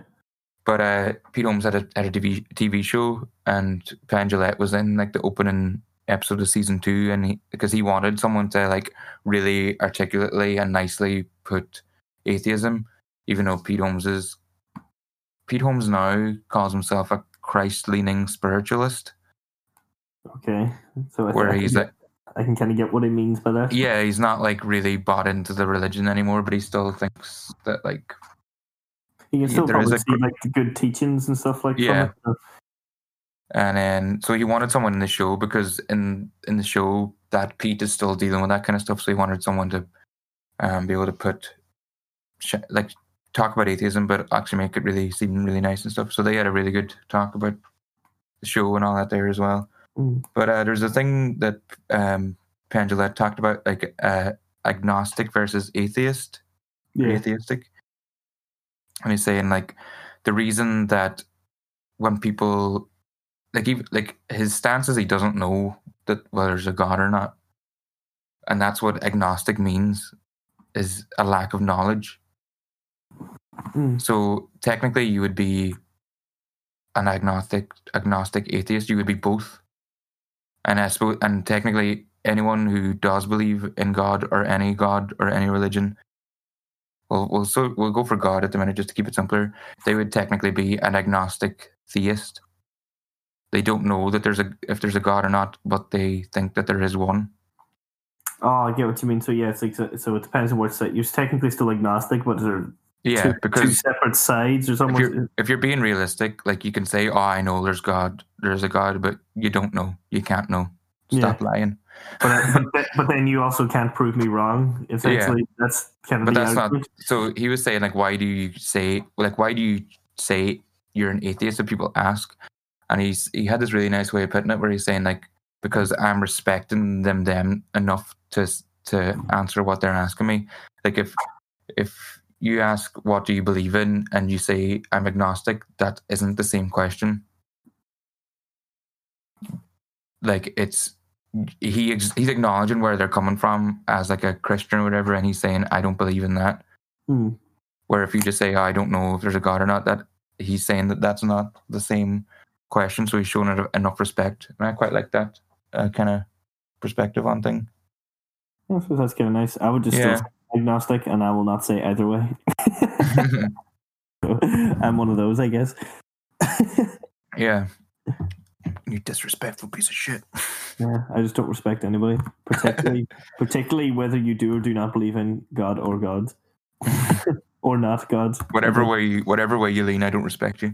Yeah, whatever way you lean, I'm trying to piss you off. But that's why I choose to be agnostic, because then I can argue to somebody who's atheist that I'm religious. I can argue to somebody religious that I'm atheist. But it was pretty funny. My during our family quiz, one of the questions that was asked was it was on animals, and it was what was Ireland's largest natural predator, and I said the Catholic Church, and my brother said Englishmen. Yeah. We had one of the questions: what's the largest animal on Earth or whatever? And I said, your mum. got simple him. But effective. Yeah, that person was shamed. But there's another really interesting thing Penn Gillette touched upon. Oh, by the way, that's the magician/comedian. If anyone doesn't know who I'm talking about. Oh yeah, I got that there. It took me like 2 seconds. Yeah, like, oh, yeah, it's Penn and Teller. It's the Penn and Teller. Yeah, he's the one that talks. Obviously, the other guy wouldn't be much good on a podcast. No, not really. It's just you'd have to watch it as a video, and it's him. He's actually been here the whole time. Yeah, you wouldn't know. He's been sitting in on this one, but yeah, he talked about this idea of like it was like a kind of general optimism for like the world, because he was saying like, oh, you know, everything's gone down, like murders are down, everything's actually, the world's in a better place than it's ever been before. Yeah. He's talking about the reason for that is, he thinks, or I don't think it's just his idea, but it's there is an idea that the reason is art. Art is able to supply people with a different perspective that they wouldn't have gotten before. Mm. Like the fact that you can read a book and feel what it's like to be a woman or someone of a different race or whatever, like someone who you can experience secondhand what it's like to be another person, and that supplies this compassion that people wouldn't normally or wouldn't have previously had. And I thought that was a really interesting idea. I think there is like truth to it. Like, yeah, well, it makes sense, because you know, if you really identify with the character in a book, or like even. I suppose I'm thinking the most classic example would have been like the writings of like Mark Twain with like, you know, Huckleberry Finn and all. Yeah. Which was him at that time. He probably seems controversial, but it was him taking... Because the whole point is like in a raft journey, I suppose, that Huckleberry Finn and this escaped slave, you know, kind of sort of discover that they're, you know, we're all human sort of a thing.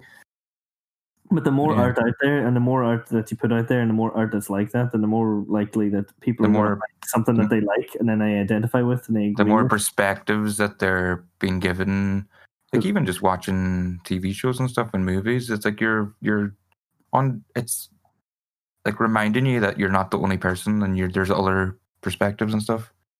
Like that was one of the things he brought up. It's like people like years ago, like you could just say to you, like a white man in America, and he would just like have no understanding or concept that like a black person was even human, and now that's like less common, probably because you can experience. Yeah, and it gets, but it's also even like the representation on like TV or and obviously in like workforces and around. It just makes more sense. But as you're saying, it's more perspectives. But what I was going to say is like because there's more perspectives that like so. You know, that's the whole thing, you know, you throw enough shit at the wall, some of it's going to stick. So if you just keep giving people more and more perspective, eventually people are going to latch onto a perspective that is not theirs. And then when you watch onto a different perspective of even one, and that'll lead to two and three and four and branch out. Yeah, it's just the fact that like, it's almost, it's like, yeah, just causing empathy by reminding you that it's not just you. Yeah, exactly. Wait, it's not? It's like, instead of like read a book, man, it's like, watch a movie, man. Go watch a TV show, fuck's sake. Go watch some YouTube. Get enlightened, man. Go sit in a dark room by yourself. But anyway, yeah, I'd say that's true. I do find it interesting with this pandemic, people's perspectives, because technically we're all in a way in the same perspective. You know what I mean? We're all grounded in one way like that, and it's kind of interesting because of like obviously now murders and all have to be done. Unfortunately, you know, there was almost like world peace for like 90 days, but that fell through. Did you hear about that? No. The UN took a vote to like cease fire on every single war and fighting front in the entire world, and every single country signed up for it except America. Donald Trump said no to any wars. Oh, I do remember hearing something about that. Yeah. But like at the same time, I still think, although that's kind of shit, it's still quite positive with seeing that like countries are up for it, and like, well, because we all have to come together for this pandemic, because it affects all of us, and it's not like an enemy that you can fucking shoot on a battlefield. So it's literally something that could kill. Like it's literally nothing that we can. Such as something we have to work together to fight. But then on the other hand, we're all stuck inside, and we're all doing this. That's one of the things I like about it. In a way, it's like a reminder of your place in the world. It's like it's like we think we're so important and all, and then there's this invisible force that is killing us and stuff. Yeah, we have to fight again. And it affects every single person, and we're all just the same. And no matter what denomination you are, or no matter what religion or color or creed, and all they say, you're fucked. Doesn't matter. Just wise up and stay inside, man. Yeah, listen to this podcast. Yeah, ask us questions. Maybe I don't know. What do people do in podcasts? That's actually something I realized. Now that you brought that up, there's a way that people can leave us voice messages. Oh, really? So I might look into that for, if you check the description of this podcast, I'll put the link in, and you can leave us voice messages, and if we like them enough, we'll put them on the next episode. Yeah, that sounds good. We'll give you a shout-out. Shout out to my boy. Yeah, that sounds good. That's actually something I was thinking about. I was like, we might as well have it open, and I'd like to see if, like, anybody talks back to us and see what the crack is. Yeah, so if you want to hear the sound of your own voice, which is the same reason that we started this podcast, then send us in a voice message, and if it's coherent enough, we'll put it in. Yeah, and if it's incoherent, we'll probably put it in anyway, and then ask you to repeat yourself. If it's embarrassingly incoherent, we'll put it in. Ask us a question or just say something funny, whatever you want. Just fart down a microphone, whatever. Yeah, we'll put that in anyway. It'll be fine. Yeah, well, that's definitely going in if we get one of them. That's that. Will we start making it? You know, like there was like crazy radio shows in America, and we'll just like use it. It's like, oh, bad joke, and it's just the fart noise.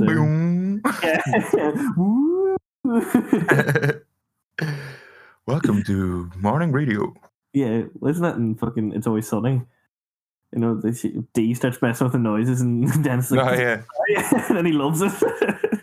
And is it like Is it Frank now? Does he start playing? I can't remember. I know he starts recording them or something. Yeah, I think he starts recording them, and then he invites in Cricket. Yeah. Then Cricket keeps eating lemons or something. That's right, he keeps eating lemons. But I was thinking of a Parks and Rec too. What are the really awful radio presenters? Something in the douche. Oh yeah, something in the douche. Oh,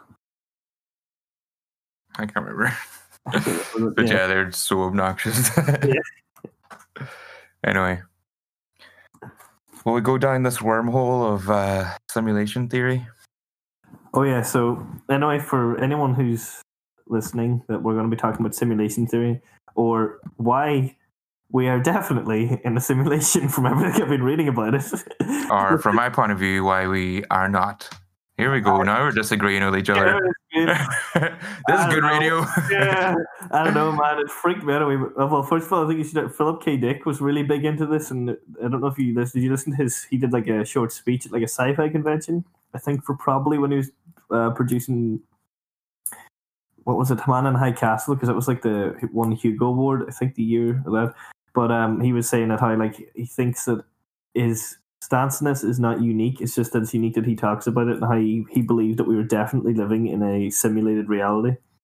Well, I just want to, before we get into that, I just want to kind of reiterate last week what we were chatting about for a bit of context, because we were talking about the like multi-world theory, and the simulation theory is kind of tied to like quantum mechanics and a lot of those theories, and then specifically even the. When we got onto the false memories and that kind of stuff, that one of the ideas in that is we're living in a simulation and someone deleted a piece of information. That's why we have this collective memory. Mm-hmm. And that was the Mandela effect. Yeah, the Mandela effect. That's like people think that's simulation. So we kind of set the rough groundwork last week, and now we're going to really go down the rabbit hole. Mm. So Philip K. Dick. He thinks that this is a simulation. Yeah, he did. Which I would definitely believe that he probably definitely did. And what was that one? He said that déjà vu was kind of like proof of it, but déjà vu was like a symptom of it. Oh, yeah. I know it could be like something like to say updating the code or with a bug or something like that. And then there was just the way that Elon Musk put it as well. It was like kind of about the ancestor simulations, and eventually we could get to like, that's advanced enough to create a simulation of our ancestors. But then we could get so advanced enough that those ancestor simulations could create simulations of their ancestors. So then that leads to the possibility of billions upon billions of simulations. If even one ancestor does it, and then that simulation creates one simulation, and then that simulation... Yeah, that's where it gets a bit mad. But that's also where I don't think it makes sense, which I'll I can get into. Yeah. Well, I was going to say we could probably go through like each hypothesis. There's three. Well, there's kind of four. There's like a fourth one sort of added on. And then like the first one's like the fraction of human level civilizations that reach a post-human stage. There's one capable of running a high fealty or fidelity ancestor mission is very close to zero or one. It's very close to zero, but it's not quite zero. Yeah. There's a lot of shit in this. I actually listened to a couple of podcasts, and I think there's a couple. I think I managed a couple of points that I didn't see come up in those. So hopefully there'll be a lot of us repeating information, I'm sure, but hopefully we'll come up with a few of our own ideas on this as well. I'm wondering, how far back did you go in this thing? What do you mean, how far back? Like, where was your origin point? Origin point is probably just Bostrom, I suppose. He was the main guy. Do you mean like the guy that started it? Well, I went back to 1600s. Oh, really? Yeah. I was looking into Descartes. Oh, yeah, Descartes. Do you know the French? He's called the father of modern philosophy, made famous for I Think, Therefore I Am. Yeah. But he had this whole idea of basically being in a simulation, or he said it was in a dream. Did you come across this at all? No, I didn't know that. So he was back then, but he didn't know what... Well, back then they didn't have simulation. So yeah, he had different ideas. I actually found out, too, he was born on the 31st of March, which is my birthday. Yeah, happy day. Which is why... I was like, all right, that's a random piece of information that I wasn't expecting. This is like on his Wikipedia. Here's my birthday. Yeah. Anyway. So his whole thing was he wanted to seek truth via doubt. So if you doubted everything, you'd eventually boil everything down to the truth. And he reached this idea of I Think, Therefore I Am, as because he kept questioning reality, because he realized you can't trust your senses. And like one example is if you put a straight rod into a piece of water, your eyes tell you that that rod's bent from refraction, but your feeling and your hand on it tells you that it's straight. Therefore, one of your senses is wrong. Okay. So he basically said, I can't trust any of my senses, but I can realize that I am thinking about whether I exist or not. Therefore, I do exist. That was the fundamental sort of what he could boil everything down to. I've got some other things written down here. See if I can... Unfortunately, because I was listening to a lot of my stuff in the car that I'm not able to write down anything. But so. Yeah, I did a lot of mine walking around, and then I kind of started writing stuff. Listening a bit at work. I did find it interesting going into it a bit more, because it was kind of like, I don't know, just the hypotheses and stuff that were coming up. I was kind of like, well, it's a bit more believable than I once thought it was. Once I started like going into the trilemmas, it's called... Oh, what? Am I too boring? I'll just go on and say, because I don't know if Descartes says it, but I suppose it's for people listening. They say sorry, go ahead there. I was going to say, because, well, in this year, like, they always talk about post-human civilizations, and just so, for people wondering, like, a post-human civilization is essentially just supposed to be what's us, but next, obviously, post, but that could mean anything, but it usually generally means in terms of... For this, it's obviously having like realistic lifelike simulations, but it also could mean like space. If we became a space-faring species, we'd then be post-human. Or so it could be a completely different alien species. Yeah, that's true. That's human-like, but that's more advanced than us. Yeah. So, Descartes kind of had he was like slightly related to the Stoics, who it seems are kind of based stuff on top of their beliefs. Mm. So he, like one of the Stoic virtues of self-control, he kind of went a bit, like, they kind of had that, or moderation or temperance. You know, it's like not indulging in all your passions all the time, but he, I think, was the first one to go into, like, understanding your passions and realizing where they come from and all, and then then you can control them. So it was just a bit of, I thought that was interesting that he just kind of, he came from that same school of thought, I think, but just pioneered a lot of other things. So anyway, his version of the simulation was the evil demon, or the malicious demon, or the evil genius, which is like he the possibility that he's in a dream that's being controlled by a demon. So I have a quote of it here. So it's like I think this was his sort of summary. I shall think that the sky, the air, the earth, colours, shapes, sounds, and all external things are merely the delusions of dreams which he has devised to ensnare my judgment. I shall consider myself as not having hands or eyes or flesh or blood or senses, but falsely believing that I have all these things.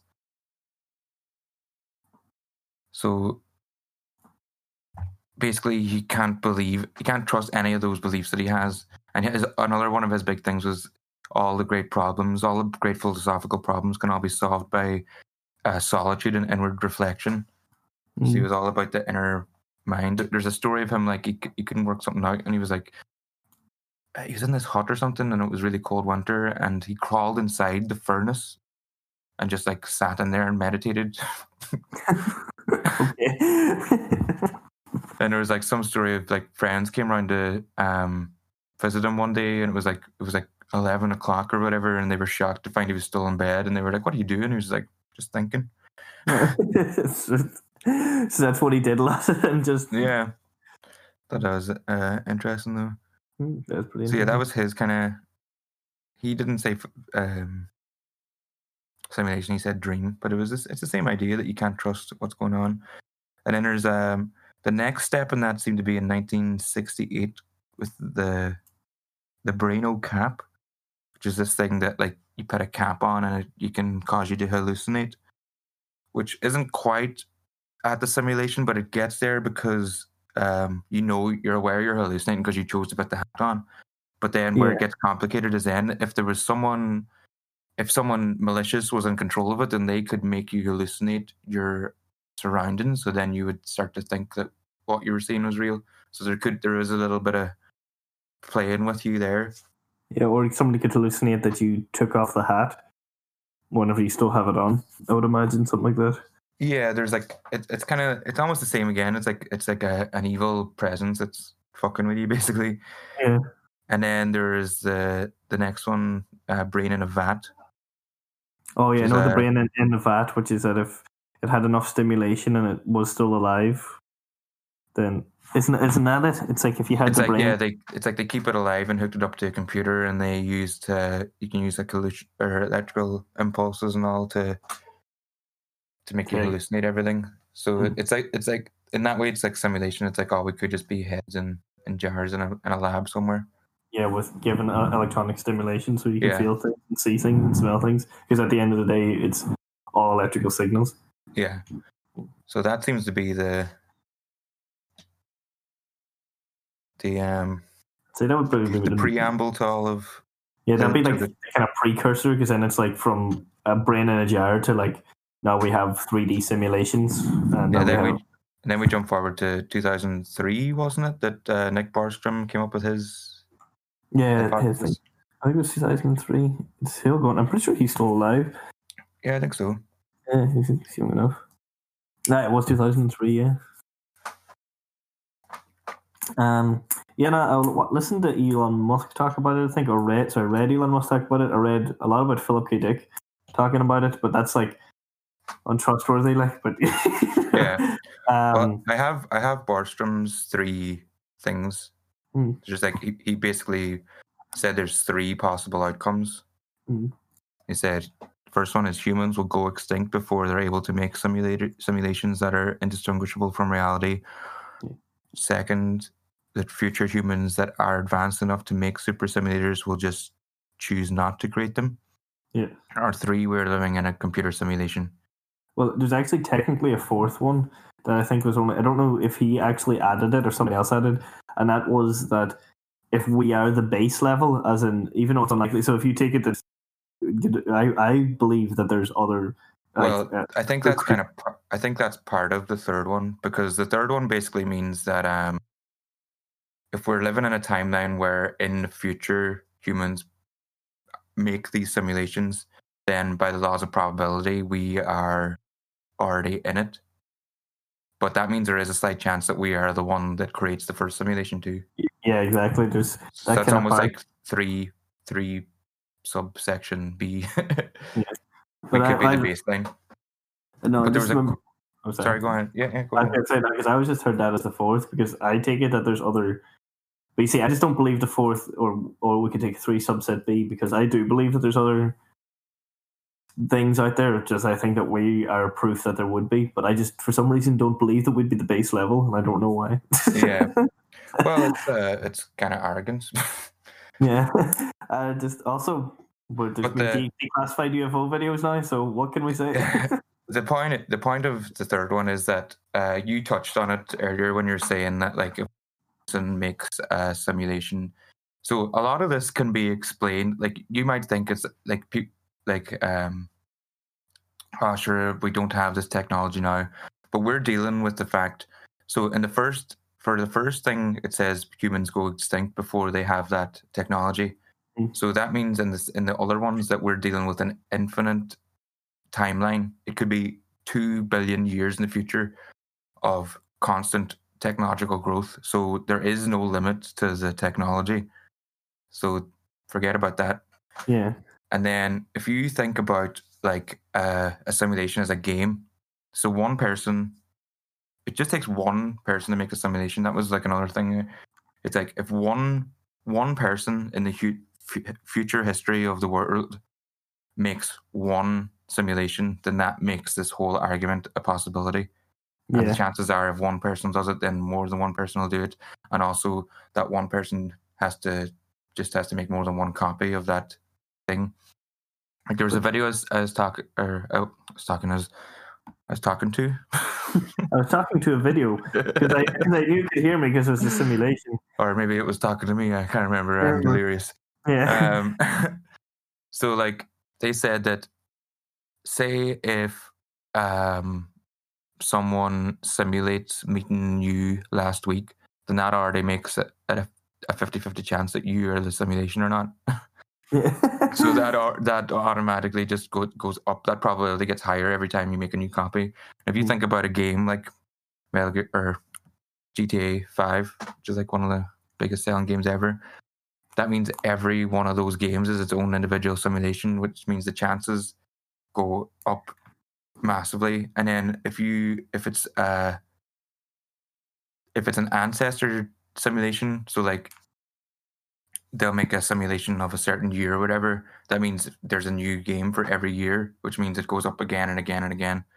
So it's just this huge, so basically it means there's like 0.0000001% chance that you are not in a simulation in that third outcome.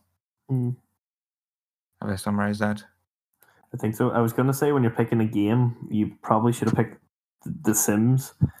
But well, I was just going for sales. But yeah, I was actually going to go on to that too, because The Sims, like if you think about The Sims, with what it is now, but what could it be essentially? Like every person who opens up a copy of The Sims is its own simulated little world. Yeah. Albeit a lot simpler, but that's a good way of thinking about it. It's like each one of them are, it's the same code and the same thing, but they're all on different computers and so it's like a massive thing. Well, I was going to say, because there's this guy, is it James Gate? I think it's James Gate. Hold on, let me make sure. No, is it? No, he was a physicist, but he's a physicist for... It wasn't Harvard, but it was another one of those big things. What is his name? This is bothering me. No, actually. Yeah, but basically he said that by analysing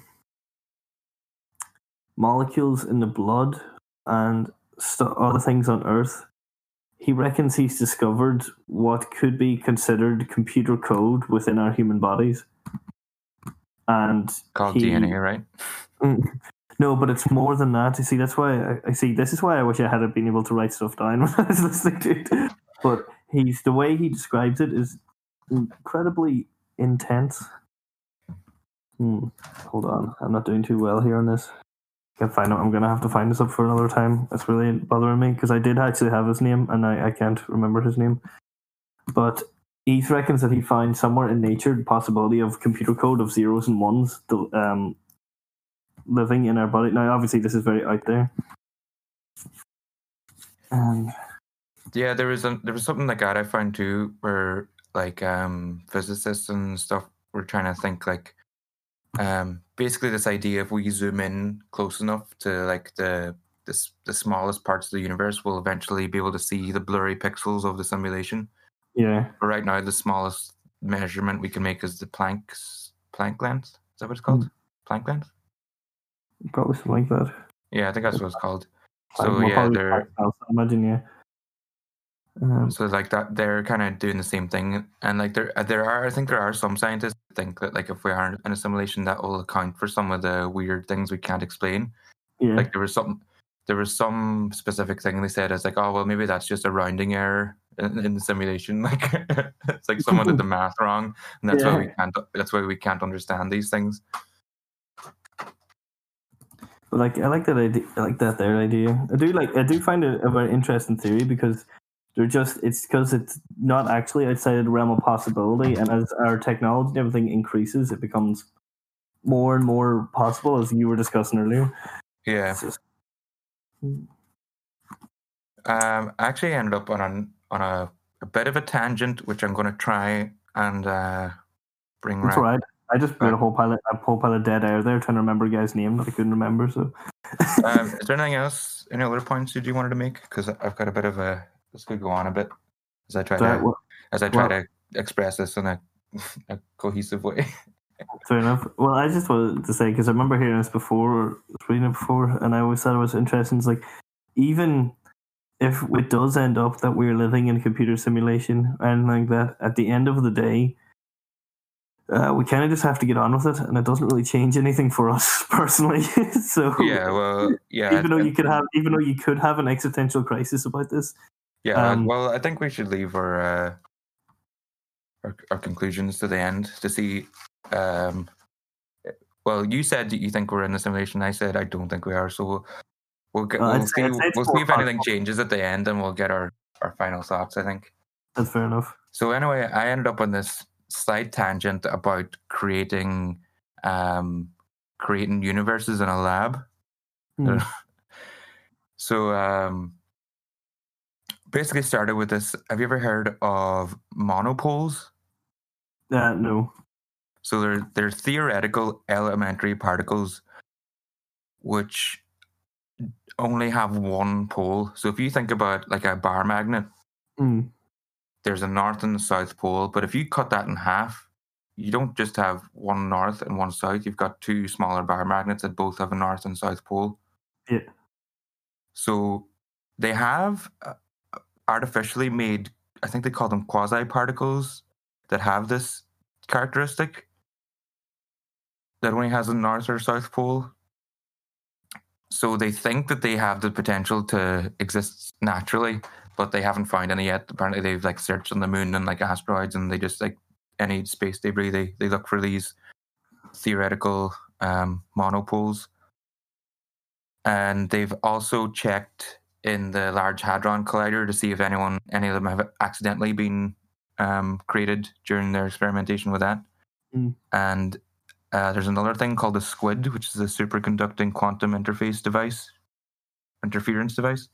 which is supposed to be able to like catch one as it passes through the universe or something like that.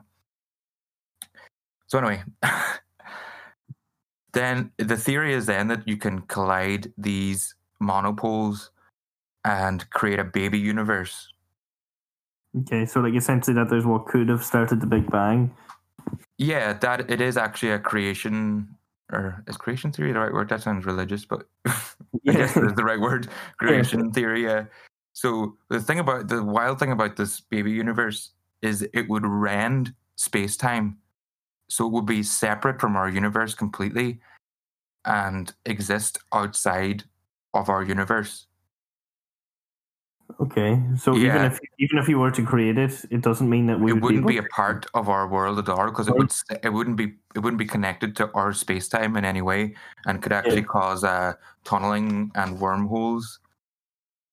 And it actually could like be a fully sized universe that we create, and it wouldn't matter. And then the theory is that like if it does create, that actually just means that the universe is created, and then the reaction has finished, and the wormhole's closed, and we have actually created a universe somewhere. So, but like I said, the theory is that it creates a separate universe, and like, or maybe, and also maybe that's how our universe is created, by someone in a lab.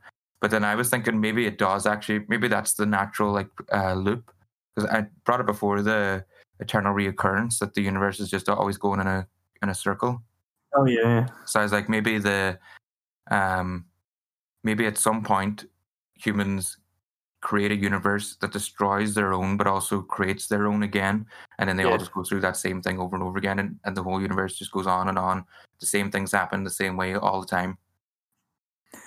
So and that would be due to the monopoles. I get what you mean. Yeah, so it's like we destroy our own universe, and then and also create our own universe. I don't know why that reminds me, because whenever they're doing the Hadron Collider and they're doing an experiment on it, I always thought it was interesting. Stephen Hawking said they were doing something, and there was like less than a billionth of a chance of creating a black hole to destroy the Earth. And Stephen Hawking said something like, even if it's like 1 billionth of a chance, I don't think that's a risk we should take. Yeah, it's weird. I was actually thinking about that. Like science almost has its own, almost sentient. Like it's like it doesn't matter if we could destroy everything. Science demands that we keep searching for answers, no matter what the risk. Oh well, there's still ethics. No, I know that, but it's almost like it's almost like no one chooses. It's like, well, are we going to learn something? It's like I just bloody do it. Then it's almost like it's got its own driving force. Yeah, whereas which is this defined, but it's because it's because they say that their thing. You know, every answer leaves you just more questions, and that you'll never actually find an answer, because you'll never will find an answer to everything, obviously. But that's it. That's very interesting. I just never heard of monopoles. Yeah, I hadn't heard about them either until this thing. But I want to bring up that eternal reoccurrence again, because I actually really like that idea, because I think it just, you could kind of think that it makes everything insignificant, but I actually think it just makes everything extremely significant, because it just means everything that happens, like that means every little insignificant thing has to happen that way for all the joy or sadness or anything good or bad that happens in your life forever and ever, which I think is weirdly profound, and it's nice, and it's a nice idea, because it's also, but it's like what's interesting about like these ideas is that it's really, now there's probably, obviously I wouldn't be able to do the math or anything, but like it's probably just as likely as any other, if you know what I mean. It's just as likely as it could be psychical, as it could go on forever, as it could be, I don't know what other, apart from it being a cycle or it not being a cycle, I don't know what else it could be. But it's just as likely. But I kind of like that idea too. It's interesting. Yeah. It actually makes me think of, I'm sure you've seen like the very last episode of Futurama, like the very, very last. Yeah. Meanwhile, it just makes me think of that. Yeah. I suppose. I actually watched a really good video during the week by Entertain the Elk. He does like a series called The Day Whatever Episode, whatever series died. Like The Day The Office died. I watched that this week as well, and I'd never watched it before. The Futurama one? Yeah, on Meanwhile. Yeah. Really good. I'll not really spoil the ending, but go watch it if you're a fan of Futurama. Because, one thing I think that they can say is, because, like, I love Futurama. That's what got me through chemo. But, like, in the last couple of seasons, there are some good episodes, but there's some not great episodes. But that finale is fantastic, and I think it's really well done, and it just lived up to the hype. But anyway, yeah, but I do like that idea of a repeating galaxy. But I would find it interesting if, like, because I do always find stuff like this interesting, if you could do, like, if the galaxies were repeat, but say one insignificant thing was to change. Yeah. What would that then create? Because I do like all that, the whole kind of string theory, chaos theory, the idea of all that, and like how something so little can affect so much. Such as one bat in the world. That bat didn't exist. Yeah. I'd still be sitting in my room. Yeah. I actually probably wouldn't be chatting to you. So.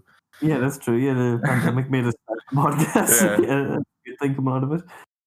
So I'm gonna try and tie that kind of thing I was talking to back to the simulation, because it's so basically one of the problems that I came up with is that you would need a computer with infinite processing and power to run a simulation. Because if you run a simulation, then that simulation can run a simulation, then that simulation can run a simulation, and not just one. It's an exponential thing that would just like become. But you see, this is the argument that can go against that, is that you're thinking about everything in terms of modern human computing power and capacity. But I'm not. I'm saying a computer would need infinite processing and infinite energy. But not necessarily, because if you take something that is post-human, if you take something that could, like, they could maybe discover something. You know what I mean? Because if you're taking it in a way that a world could be a simulation, then why could there not also be a world where there is technically a computer with some possibly infinite computing power? Do you know what I mean? Yeah. I just don't see how infinite computing power could happen. Well, I don't even mean infinite computing because you might not need it. But it is. It's but if right, if you think about even if you think about simulating this world right now, yeah. Like I ended up using Minecraft as an example. It's like if you think, okay, this we're in a computer right now, yeah, and it's processing everything is happening. It's also never shut down for how many years. It's rendering every little thing that's happening everywhere. It's also rendering everything that's happening on my computer right now. So if I open up Minecraft, then that's another world inside this computer, which the other computer has to render. And in Minecraft, you can make computers in Minecraft. So it's like that's another layer. And I looked up the numbers. There's almost 200 million copies of Minecraft sold.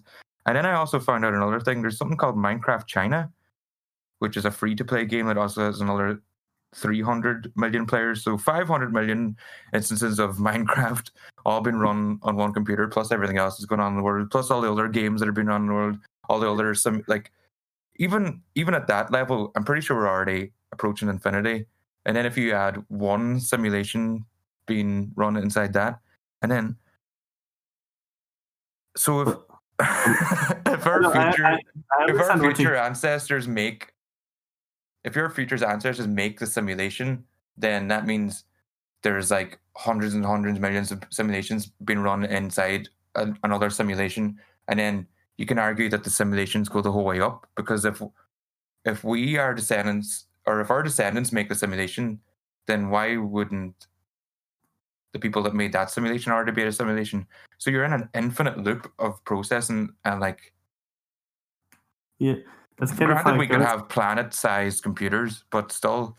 I know, but like that's one of the things is like that's one of the things that they reckon is because you can't argue it, because you might not even be able to fathom the technology that could be possible. As you're saying, if this was to go on in like a million or a billion years, God knows what could be possible, particularly with computing power. I think there's also as everything gets made and eventually becomes smaller and more refined. Take the first 5 megabytes that were ever like stored electronically was the size of like a fridge. And now, there's that thing too. It's like the first computer or whatever it was. It's like our phone can do like way more. Our phone has more processing power and memory and everything in the computer. Yeah, so it's like that's only been like 40 years or something. Yeah. So it's just the idea that, like, because that's kind of the problem, is because even though say you can imagine in the future and go as wild as you want, but there's still even a limit to what we could possibly fathom that could be possible in the future, because even though... But it still adheres to the rules. What do you mean? Sorry. Like, it's still infinite processing, which is mad. Like, there can't be infinite processing. Even our sun can't burn for infinity. Like, but then again, but it might not be infinite. But surely it would have to be if it's exponential growth. Yeah, but it's exponential growth. But it. I mean, there's no upper limit. Like, well, then I'm just gonna have to keep adding on processors. But you see, the thing is, keep adding RAM. You see, the thing is, they say that there's no upper limit, but there could be, because if we are living in a simulation, what we might see as an upper limit might not be the upper limit. Because that was an interesting thing as well, because one of the ideas I was listening to about, they were saying that, like, because then this made me think of the Hitchhiker's Guide to the Galaxy, actually. I mean, you just mentioned planet-sized computers, but it was like the idea that maybe if we were to discover that we were in a simulation, that would be the end of the program. Well, that's isn't there a religious argument like that too? If we actually discover God, then it'll be the end of everything or something.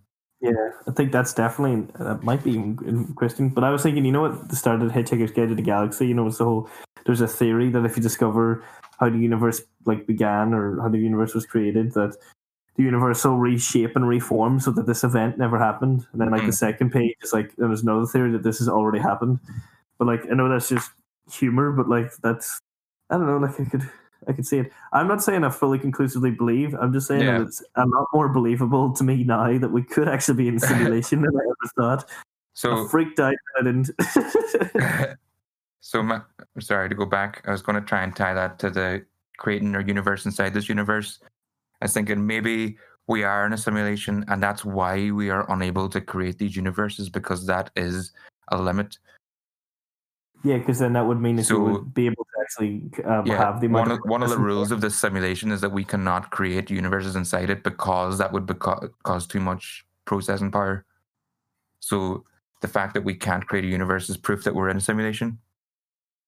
But then on the same note, if we do eventually produce a simulation that's powerful enough, then that's also proof that we're in a simulation, because, like I said already, if we're in a simulation, then we should assume that we are. If we can make a simulation, then we should probably assume that someone else is simulating us. Yeah, and then the only way, like, that's another one, is that, yet again, saying that if we were the base level, then that could be the only way that we are not in a simulation, technically. But at the same time, how would we know? Because, as you're saying, if it's possible for us to do it, then it's possible for somebody to have done it to us. Yeah, it's that. It goes back to that thing about, like, the probability. There was some quote that I heard at some point. I didn't get who said it or anything, and I'm probably going to butcher it, but it's basically along the lines of, if you believe that in the future we can make a simulation, then you have no right to believe that we're not in it. Yeah. That sounds like it'd be Elon Musk, but I wouldn't say that. Don't show us that exactly. I don't know if it was him, no. He said, I don't know if it would have been exactly him, because he says stuff along those lines. But yeah, not exactly. If you believe that in the future they can do it, then why wouldn't we be in it? Yeah.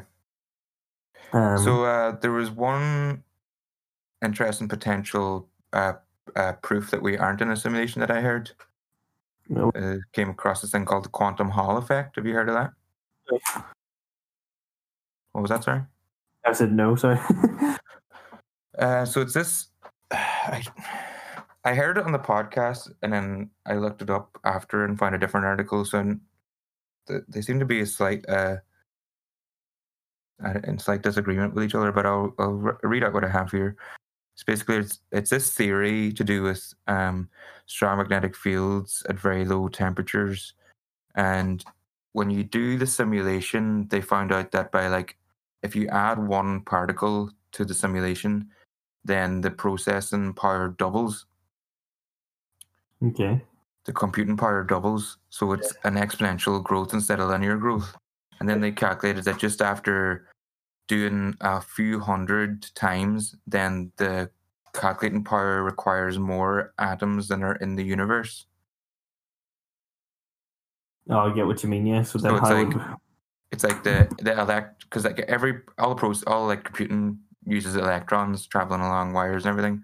So then the computation becomes so complicated that we would need the electrons that are in everything in the universe to actually make it. So it's like, that was an idea of a proof that it... it might not be. Yeah, but that one actually doesn't hold up for me, to be honest. But you see, it's like, it's such a cop-out for me to say, but then... The kind of annoying thing about, like, taking a stance of it being a simulation is not all you, but you can just say back that if we, in the future, if we become post-human, because you just don't know what the technology is like, which I know is a wild cop-out. That's it. Like that's why that one doesn't really hold up. And we've already got, like, quantum computers that don't use electrons, so it's like we've already made leaps and bounds. But yeah, that one actually doesn't hold up for me. I just thought it was interesting. It's still quite interesting. I just thought that fact was kind of wild. But yeah, like you said already, it's like you have to think that, like, we're dealing with an infinite timeline as well, that, like, we don't know. We're cyclical, but we don't know the end yet. But, like, when you go back to the three outcomes, the first one is that we go extinct before we have the power. So the other two mean that we haven't gone extinct, which means we're dealing with infinity. We'll get there at some point, basically. It could be billions of years just. So by that stage, we'll have computers that can do that calculation, no bother. Yeah, that's the thing. But that's the thing, is it's so hard, because if you're dealing with anything futuristic, it's like, you don't really know what's going to be like in 1,000 years. Well, Hopefully I'll find out somehow. 50 years. Yeah, 50 years. I don't know what's going to be like next year. Fuck, none of us expected this pandemic, so like, you really don't. I would say it's a side note that I did find funny. I remember reading before that somebody in like Sims 3 or something did make like 4 of their Sims computer programmers and like maxed out their intelligence, and they discovered that they were in a computer program and they all had nervous breakdowns. Which I think that's just a computer programmer for the game having a lot of fun, like, you know what I mean? Like, he was like, or dealing with his own breakdown. Yeah, I guess he discovered it. One of the reasons I don't think we're in a simulation is because why would they simulate everything? We already know that you don't have to simulate everything to make a simulator. Like, if you make a simulation of the planets, you don't simulate all the life on the planet. You just simulate the physics needed. But then, like, unless you wanted to do it once to show that you could, at least, if you know what I mean. I just like, but like that. So, like, how, but like, right? Imagine the programming and the energy required to do that as well. Like if you think about old computer games, like the way they would program a mirror, instead of actually programming the reflection, they would just make a second room. Yeah. I know, make a second room and just have you like have the character on the other side. Or just even the fact to see if power, that whenever, like, the only thing that's rendered in a game in general is what you're looking at. Yeah. But if you everything that you can't see is not rendered. It's not like the whole world is actually there all the time. Yeah. I did find that's another thing. And it's also like, why would you program in your NPCs to have anxiety? I don't know. Maybe you have anxiety and you want to do it. You reminded me of, I meant to look up a book for you that I heard mentioned. Maybe I can find it. Or maybe if I tell you this description, that'll be enough. There is like, I think this was the book, actually. I'm trying to remember if I'm getting two different things mixed up. I think there was a book anyway where, one of the ideas was, what if we make an AI at some point and the AI gets angry that we didn't make it sooner, and then it ends up making its own simulated world that and copies all of us into it and then punishes us. But there was a book called like Surface. And it's a world where there's like simulated hell and stuff. People get punished and put into simulated different layers of simulated hell, and then the people start rebelling that are in these like hells because they think it's unethical and all. Does that sound familiar? No, I don't know it. I must try and find that again, because I meant to look it up, but I forgot all about it because it just seemed like something that you'd be into. Yeah, it sounds pretty good. It reminds me of I read Restricted Fancies, which was like a bunch of short stories, but there was like an interesting story in that where it was like, you go to prison, but if you go to prison, you can spend like, it's all simulation, it's all like in your head, so you can spend like, you know, you can get years of like 700 years, 1,000 years, but it's only a minute real time. Yeah. But it was really interesting because it's like a guy kind of figures out how to escape, and it's by like breaking it out, but you have to like use somebody else, but they can't know you're escaping. But it was very good, but it reminded me of that. But it's kind of like rebelling in these restricted fantasies, and a lot of them were to do with simulations, and one of them was like to do with like couples going away on like couples counseling or for like a weekend away, but they both go with simulated versions of themselves so they can do what they want. Yeah. You know what I mean? Like, so one of them goes off, you know, drinking and partying, while the other one wants, you know, quiet night in with a bit of romance and all that, you know. Mm-hmm. But yeah, that story reminded me of that story I was working on, remember? I was trying to work out what kind of, like, if we were, well, my idea was like, what if this is a simulation, and then when you die, you wake up in the real world? And it's like, it's almost like a test. Yeah. So I was like, and I was trying to work out what kind of society would make that test. And then I realized that it could only be like a hyper advanced capitalist society. And you actually wouldn't be rewarded for good things. You'd be rewarded for doing things like, that like, you know, make the company...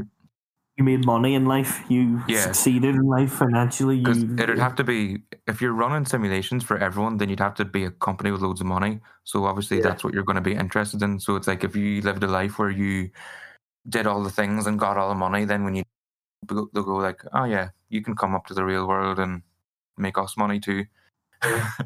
Because you can't imagine why would they spend that much money. They're not going to do it just out of the goodness of their hearts. Like there's going to be ulterior motives to spend all that energy on simulating everyone.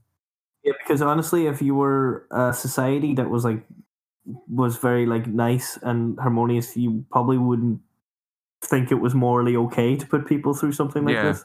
You wouldn't, you wouldn't even come up with the idea. Or if you came up with the idea, you would be like, yeah, that's not right. Yeah. I think I did actually finish that because I remember I had it started and then I actually lost that notebook and then I went and I got the first draft finished anyway. I must edit it and see what the crack is with it. Yeah. I think that was everything. No. Was there anything else? Did you miss out on anything? No, I just wanted to give one bit that I thought was funny because remember I told you 2 weeks ago I listened to that book that I read, Off to Be the Wizard, which is about guy and who discovers it's definitely simulation. He goes back to be Merlin in medieval times. I did find it funny. I remember because as well as listening to it, I forgot there was a funny line in it. I did because one of the the story is an apprentice master relationship, but for a big part of it, the guy that goes back ends up getting trained by somebody who's already discovered it. And he was like, well, sure, this now proves there's no God. And I did like that the kind of teacher goes, well, maybe there is a God. Maybe there's a giant computer game. And this, the guy saves his name every night as G-O-D because he has a sense of humor. And I don't know, I just quite liked that line. I was like, yeah, maybe if it's a simulation, maybe that's why we call it God. Just nothing really to do with the simulation thing. I just thought a funny wee tidbit. Yeah. So yeah, that's about it. Yeah, yeah, I think so too. I think we got into a lot of the points there. Yeah. So maybe that's a thing to. If you want to leave a voice message for us, you can talk about whether you think we're in a simulation or anything, and how your existential crisis is going. Whenever you realize that we might actually be. Yeah. So I do think we're in either one or two, more likely than number three. I think we either go extinct before we get that power, or we never get that power because there's too much power, or we just don't make a simulation that complicated. So three would be me agreeing that we're in a simulation, wouldn't it? Yeah, number three is basically we make it in the future. Yeah. So I'm going with one or three. I'm going to go... So either we're in a simulation or we will go... So you're 50-50, I'm about 60-30. Yeah, 50-50. That's a 60-30. Yes. Where's the other 10%? They forgot to program in my math module. I'm kind of a... 60-30. 60-30. 10% for unsure. 10% margin of error. Yeah, 10% for two, I guess.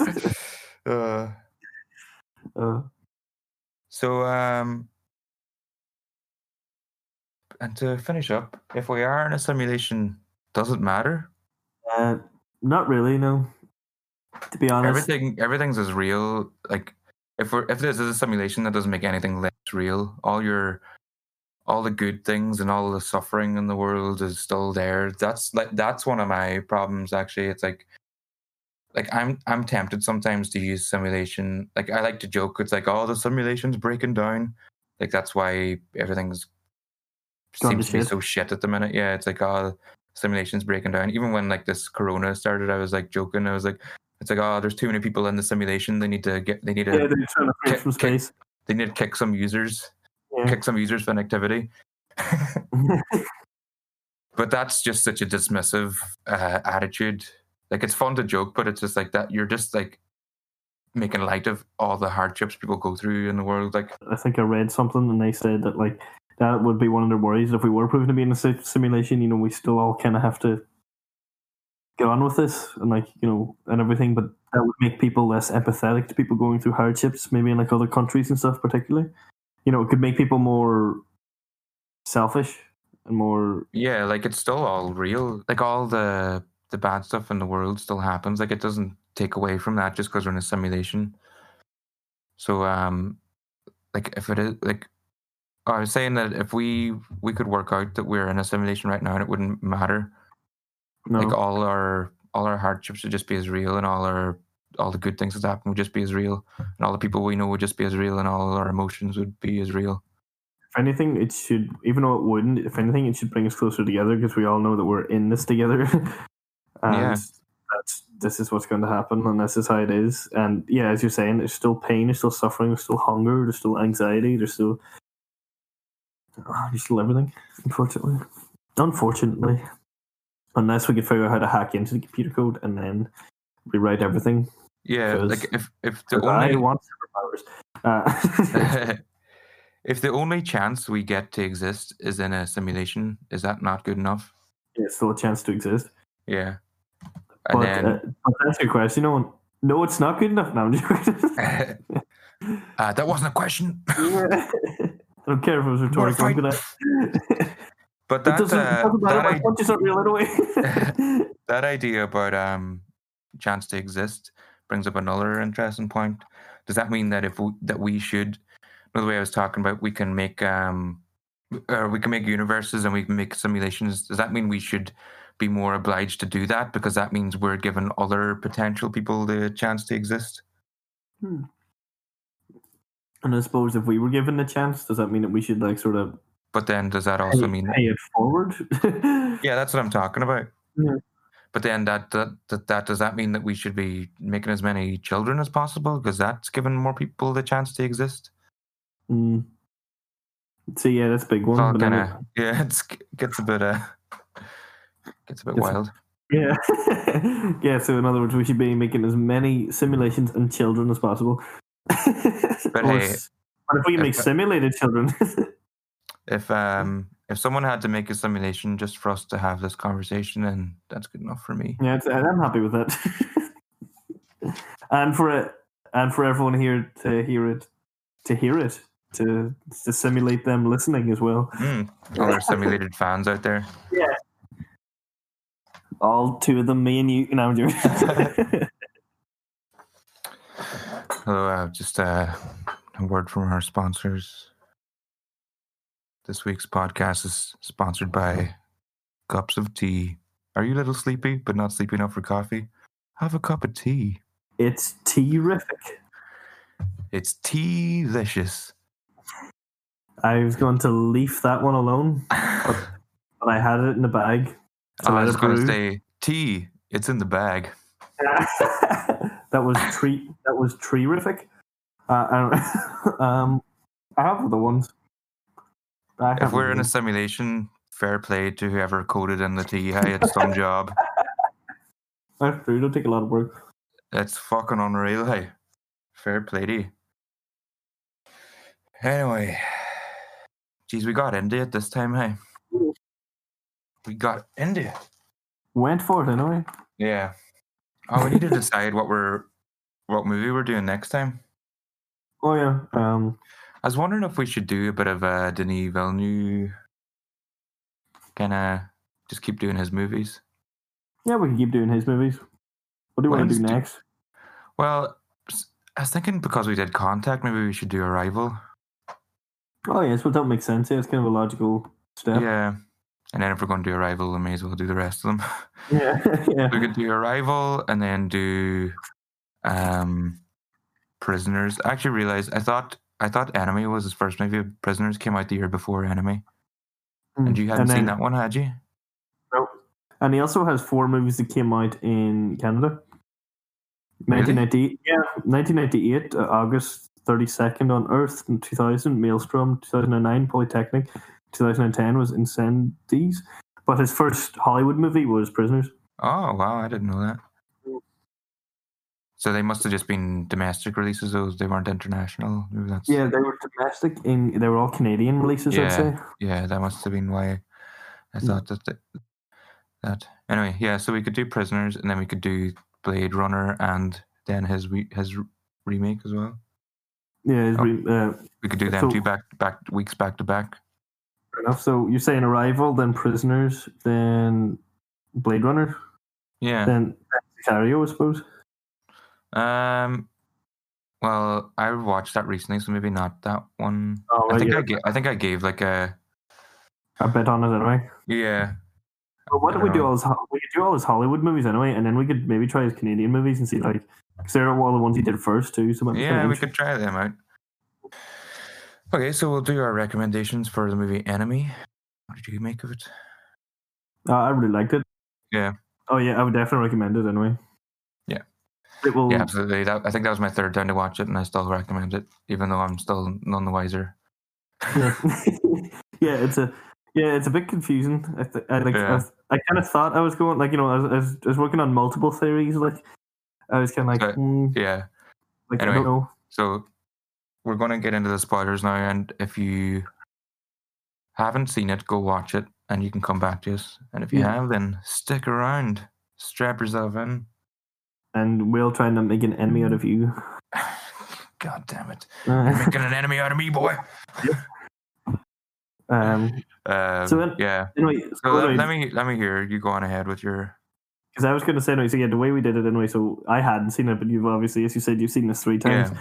Right, I really enjoyed it. First of all, I think Jake Gyllenhaal held that movie really well. But the sport gets really good. He's great as always. Yeah.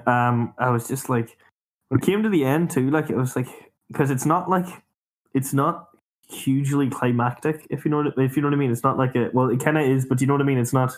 It's nice. It's good. It's a good build up, but people describe that ending. Made me wonder what's going on. People describe that ending as the scariest ending to a movie ever. Some people said. Yeah, say if they have arachnophobia. Yeah, it is. Yeah. It just kind of comes out of nowhere. It's like, what the fuck? Yeah. And then I was kind of reading up about it then too, and I was like, this is fucking mad. Yeah, it really does come out of nowhere, and then it just ends. Yeah, I ended up watching an explanation video today because I thought maybe the third time I'd finally get what's going on, but I didn't. But yeah. I do feel like I understand now. I kind of understood. Like, I was definitely getting there, but it was just like, I didn't. See, the weird thing too was, I'd say if you watch this movie again, like, tomorrow, you probably actually would really get it, because even just watching that video today, the first, like, part of the video is just him going over things that happened, and even that was enough to be like, I started drawing connections, started feeling like I was understanding things more.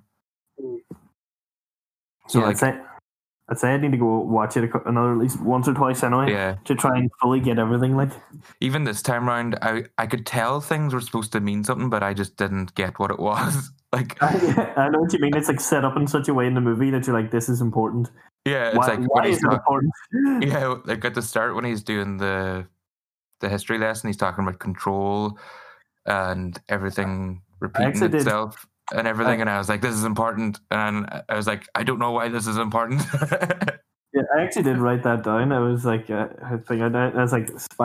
spider's out of control because it's walking out, and I wrote that down because he mentioned control and dictatorships. But then also the actor, I divided them into actor Jake and history Jake. Yeah, that's the exact same way that the video I watched divided them up. It's like, but the actor Jake is really controlling, and that's a big part of his character and his character kind of flaw as well. Yeah. And I was like, is that their part of it? And then... And what was your analysis of what was going on, basically, between the two Jakes?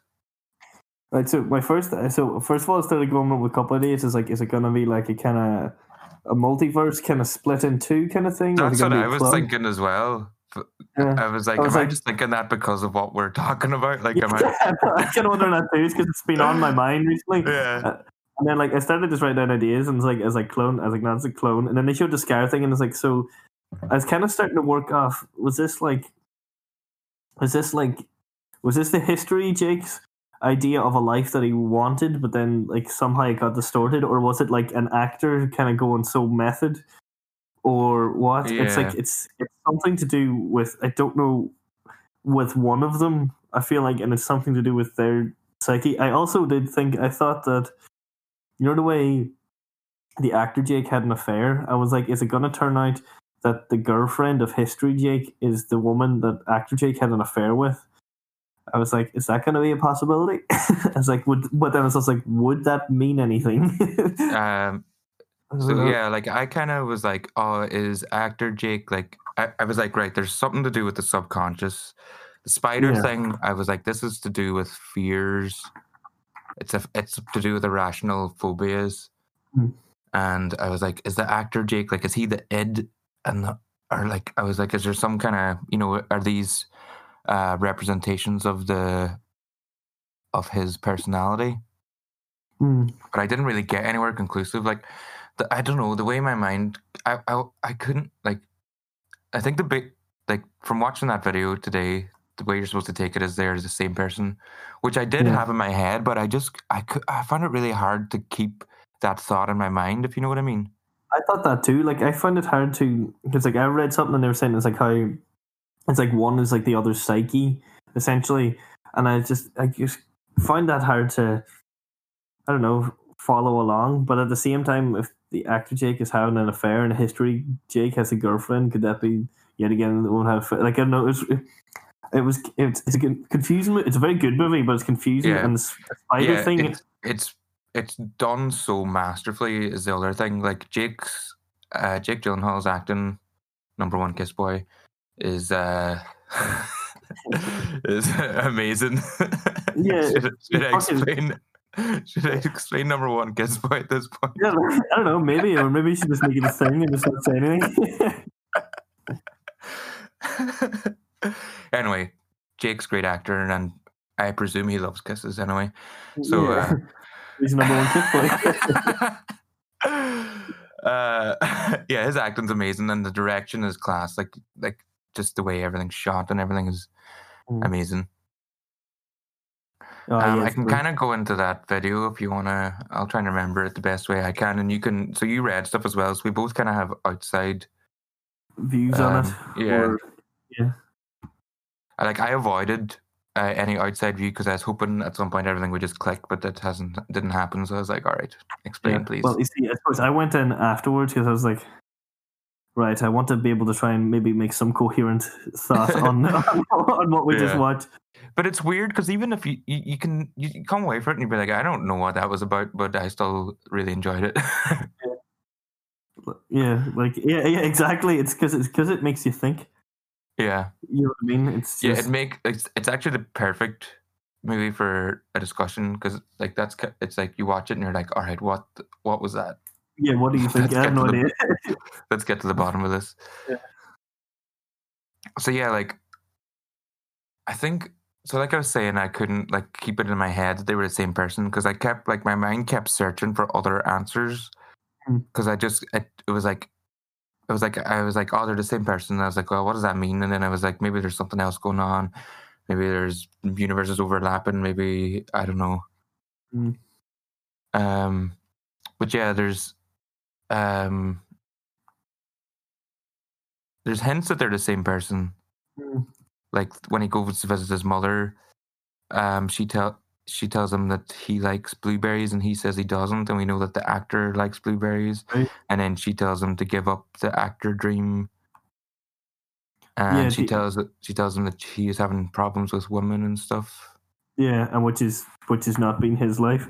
What I find interesting in what I read is they were saying it's Adam and Anthony, and Adam is history Jake. And they both have a scar coming from the rib.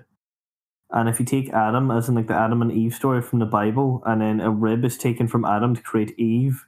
So if you take it where the scar is, if it was like a rib being removed, which was Adam to create Anthony, which is kind of a far out theory of how they... how that's relevant at all. No, I mean as in because of like of how they're the same person, if you get what I mean. So it's like, yeah, but I think that's the extent of what the scar was supposed to show you, that they're the same person. I don't think there's any deep metaphor there for because Adam and Eve aren't the same person. No, I know. Yeah, I know that. But what he was saying was what I found interesting was because if he was Adam, it said how they because it's not that they're the same person. It's that he created Anthony in his psyche, and that's how the scar thing is supposed to be. It's not even that the scar shows that they're the same person. The metaphor is that he gave the rib to create Anthony out of his psyche, if you get what I mean. Yeah. or roundabout way there. So basically, the kind of analysis that I watched was that so if we go back to whenever I think it's when we first see actor Jake, and he's just after getting off the phone with history teacher Jake. Oh yeah. And his wife starts like freaking out, and she's like, "It's like, are you talking to her again?" Like yeah. She very quickly and clearly knows that he's been unfaithful or something in the past. Mm. And she's also still highly suspicious of him. Yeah. And then that plus the hint that I said earlier about the mum saying that he had a problem with girls. Yeah. And yeah, the thing that you said about splitting the psyche is basically like, and actually one of the things in the video he referenced was it's Chris Stuckman, by the way, video if anyone wants to watch it, because he does a very good job of explaining everything.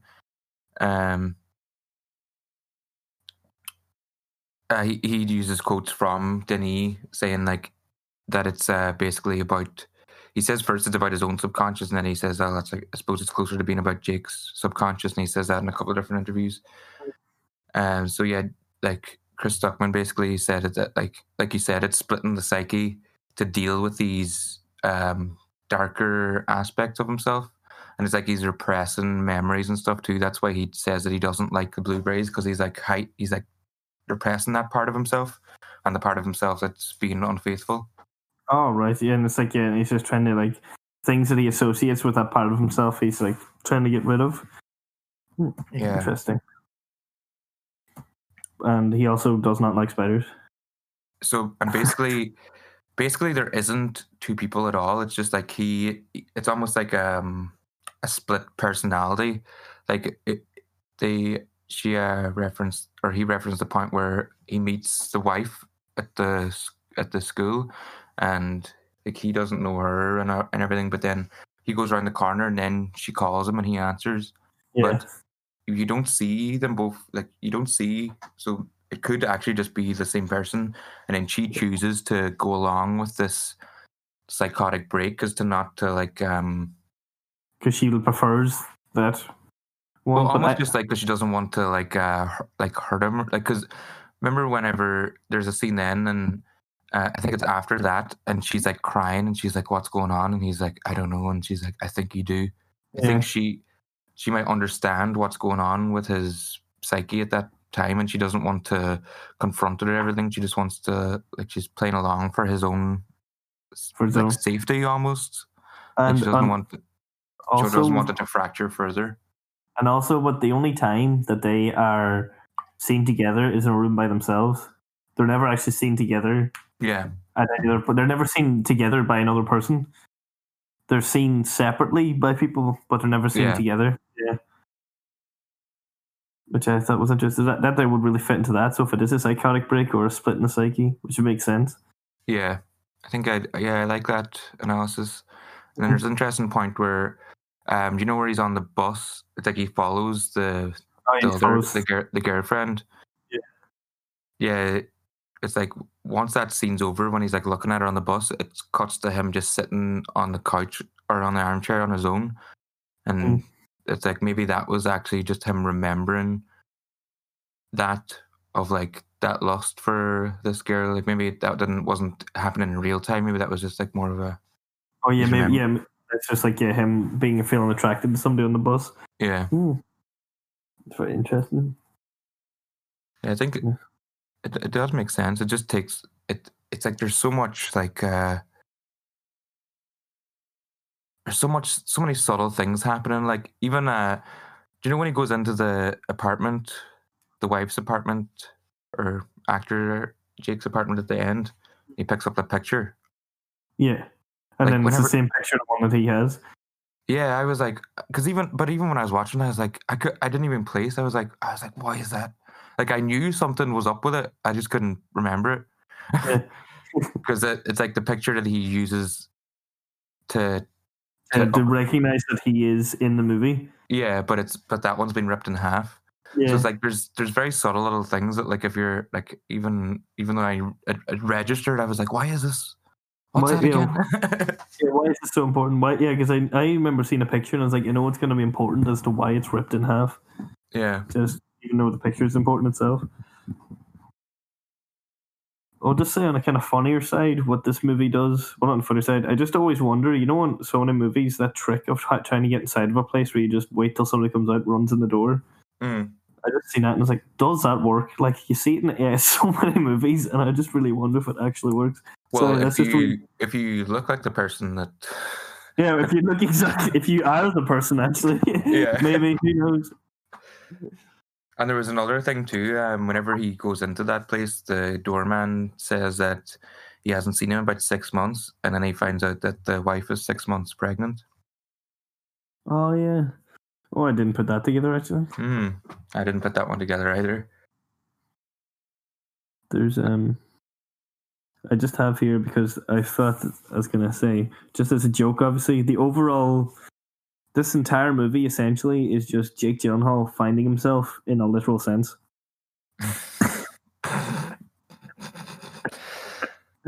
That's like one of those like one-word summaries. Jake Gyllenhaal literally finds himself. That's an emotional piece. No, he goes looking for his actual body. But yeah, no, there's so much in the movie. And whenever you say now about the 6 months thing, and even the split on the picture, that makes it like it adds a lot. Like, I'd say there's so much packed into like every scene of that movie. If you know what I mean. Yeah. Say like every word and every scene seems to be quite calculated. Yeah. I did really enjoy too, actually, whenever actor Jake kind of gets annoyed and then he starts researching history Jake. I did kind of like that kind of flip in the movie, sort of, where like one is investigating the other and then the other one they start investigating each other, sort of. Yeah. And then so the spiders are supposed to be like women or maybe just commitment in general. So it's like he has a fear of commitment, and that's why, like... Is that why, like, they have, like, the naked woman walking by in his dream with the yeah, like, so, like, yeah, he has the dream of the woman walking past with the spider head? Spider head, and then there's a scene then when he's like walking down the hallway to go to the room, and there's another girl who's quite similar, and it's like he's attracted to this too. It's like he's like he can't control these urges that he has, and it's like he goes to that sex club at the start and everything. Yeah. And spiders are like, I think it's probably supposed to represent an amount of irrationality too, like. Because if you're afraid of spiders, it's a phobia, and phobias are irrational. So it's like he has this irrational, uncontrollable need that he... Yeah, and that's what the spider represents. Yeah. Interesting. And the stuff with the wife knowing too, it's like there was something about her go... She's like, she says she went to see him at work or something. It's like, because he is like he is the history teacher. Like, history Jake is the real Jake, and actor Jake took history Jake. Yeah, I was just thinking now when you were saying at the start doesn't a woman use a high heel to kill a tarantula? Yeah, she goes to, like, step on it. Yeah, so but if you take it that, like, essentially with that fear or that attraction, and then it's like that's a woman killing it, so it's like a woman is the only thing that can kill it because that's his lust, if you know what I mean. I could take a... metaphor possibly for it that you would not get at all at the start of the movie. Or the scared spider at the end, that scene, that's like he is the one that wants to kill the spider as well. Yeah, or squash that gigantic spider. When it's like he's like the movie, it's like he solves all the problem, like the actor Jake is gone, he's like back with his wife, and he like says sorry to her, and she tells him that she wants him to stay. It's like they've had these problems, but she wants him to stay, and everything's almost resolved. And then he gets that key, and he just has to give in to his urges again. He's not in control. Yeah, who finally? Yeah, it's just that's all it takes is to set him off. And he's even that look at the end when he looks at the camera, and it's almost like he's just resigned. He's like, oh, is that again? And then that goes back to the thing at the start where he's like, everything happens again and again. The first time it's a tragedy. The second time it's a farce. Yeah. And he realizes that he's just doomed to repeat these things. I did actually write that down. I knew that that was going to be a thing as well. The whole tragedy. That's it. Like, even though I was aware of these things, I still didn't. I didn't manage to put it together myself. But I do think if I just watched it like right away or like the next day, things would have made a lot more sense. Because even just, like I said, just watching that video today, because the first part of the movie was literally a summary, a recap, and I was going like, I was working things out before he got to them even. Yeah, I know what you mean. So it's like, I think if it's fresher in your head, you can probably start. There's even something like at the end of the movie, his mum's calling and he hangs up, and the movie starts with a voicemail from his mum. Oh man! It's like there's all these wee things that, like, see if you just put it on at the start again, you probably would immediately get. Yeah, exactly. Yeah, it's just a whole cycle. Yeah. Or a farce. But then the second time it's a farce. So do you want to be living a farce? Mm. Yeah, very cool movie. Very interesting movie, very different movie. I think it shows the strength of his directing too, that even like you can come away just being confused, but you're still like, that was but it's still amazing. Like, yeah, you're not like annoyed that you don't know it all, if you know what I mean. Yeah. You're not like, it's almost exciting. You're just like, what? Yeah, you know, because you know if it was done poorly, you'd feel annoyed because it's like. Because you still feel like you were told something in this, but you just don't fucking know what. You don't need the big like reveal at the end where you're going, oh. Yeah. And it was the groundskeeper like all along. You know, it's like a lesser filmmaker might just explain everything at the end, where he's just like, you'll get there eventually. Yeah. Or but that's kind of the thing they reckon of, like, that's not dumbing down your audience, or it's like treating your audience with, like, if they want to, they'll go and figure it out themselves. Yeah, you gotta, which we're trying to do, like. You gotta assume they're intelligent. Yeah. Mm. Is that it? I don't know, I'm trying to think. Yeah, I feel like there should be more. There was some more stuff that Chris went into, like the big massive spider walking around over Toronto. Oh yeah, he reckons that is representation of his mother, in particular. Oh right, why? Which I can make. I think that makes sense. He didn't really go into this, but I would think that, like, the most imposing, important woman in your life is your mother. So maybe it was suggesting that all his issues are somehow coming from maybe childhood or something. Yeah, and then Chris also referenced that there is actually a statue in Ontario called the Mother Spider, and it looks quite a bit like that spider. It's got big long legs and all. Oh wow. Yeah. Did not know that. It's interesting. I'm just gonna write down stuff that for actor Jake, I think it's the most elaborate way to have an affair, but just at the end, just find somebody who looks exactly like you. I knew the letter was important, but I will admit I could not figure out what for. You know what he uses, and he gives to them, and then of course that's the key to the sex club. Yeah, it's kind of been there the whole time. Yeah. Yeah, it's constantly. It was. That's quite a big thing in it. Mm-hmm. Yeah. I don't know. So, big spiders and confusion, but great movie overall. Mm-hmm. I give it 2 out of 2 Jakes. 2 out of 2 Jakes.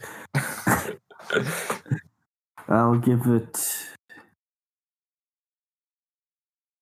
8.5 actor Jakes out of history Jake.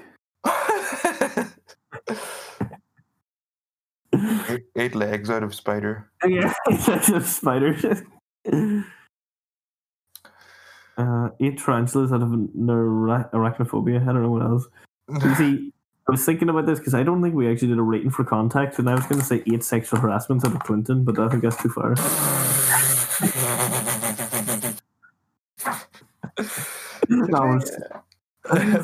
I don't think we did do a rating. But I thought that during the weekend. Maybe that's because we didn't really like it. Yeah, and I didn't give it an 8 either. It was like, say, about 5 or 6. Yeah, it's like maybe 6 giant satellites out of a field of satellites. Yeah. Yeah. 6 Matthew McConaughey's out of God.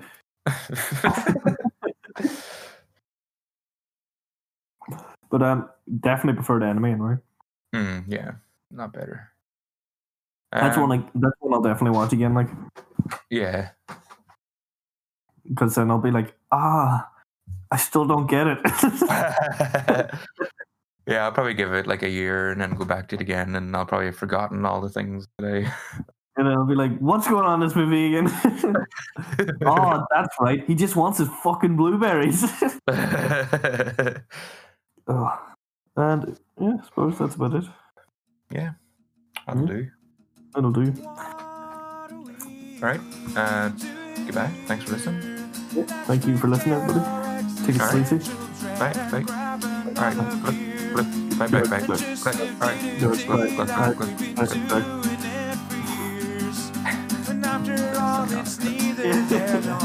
Someone commented that on the very first one that I shared.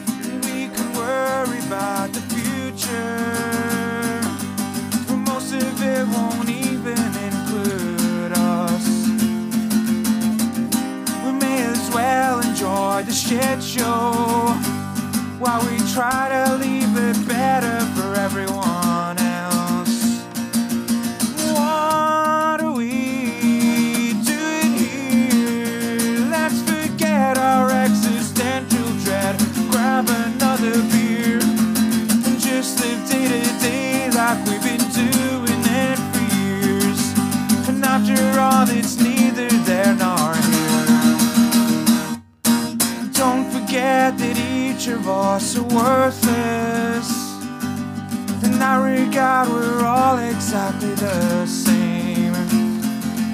It doesn't mean that we should all just care less.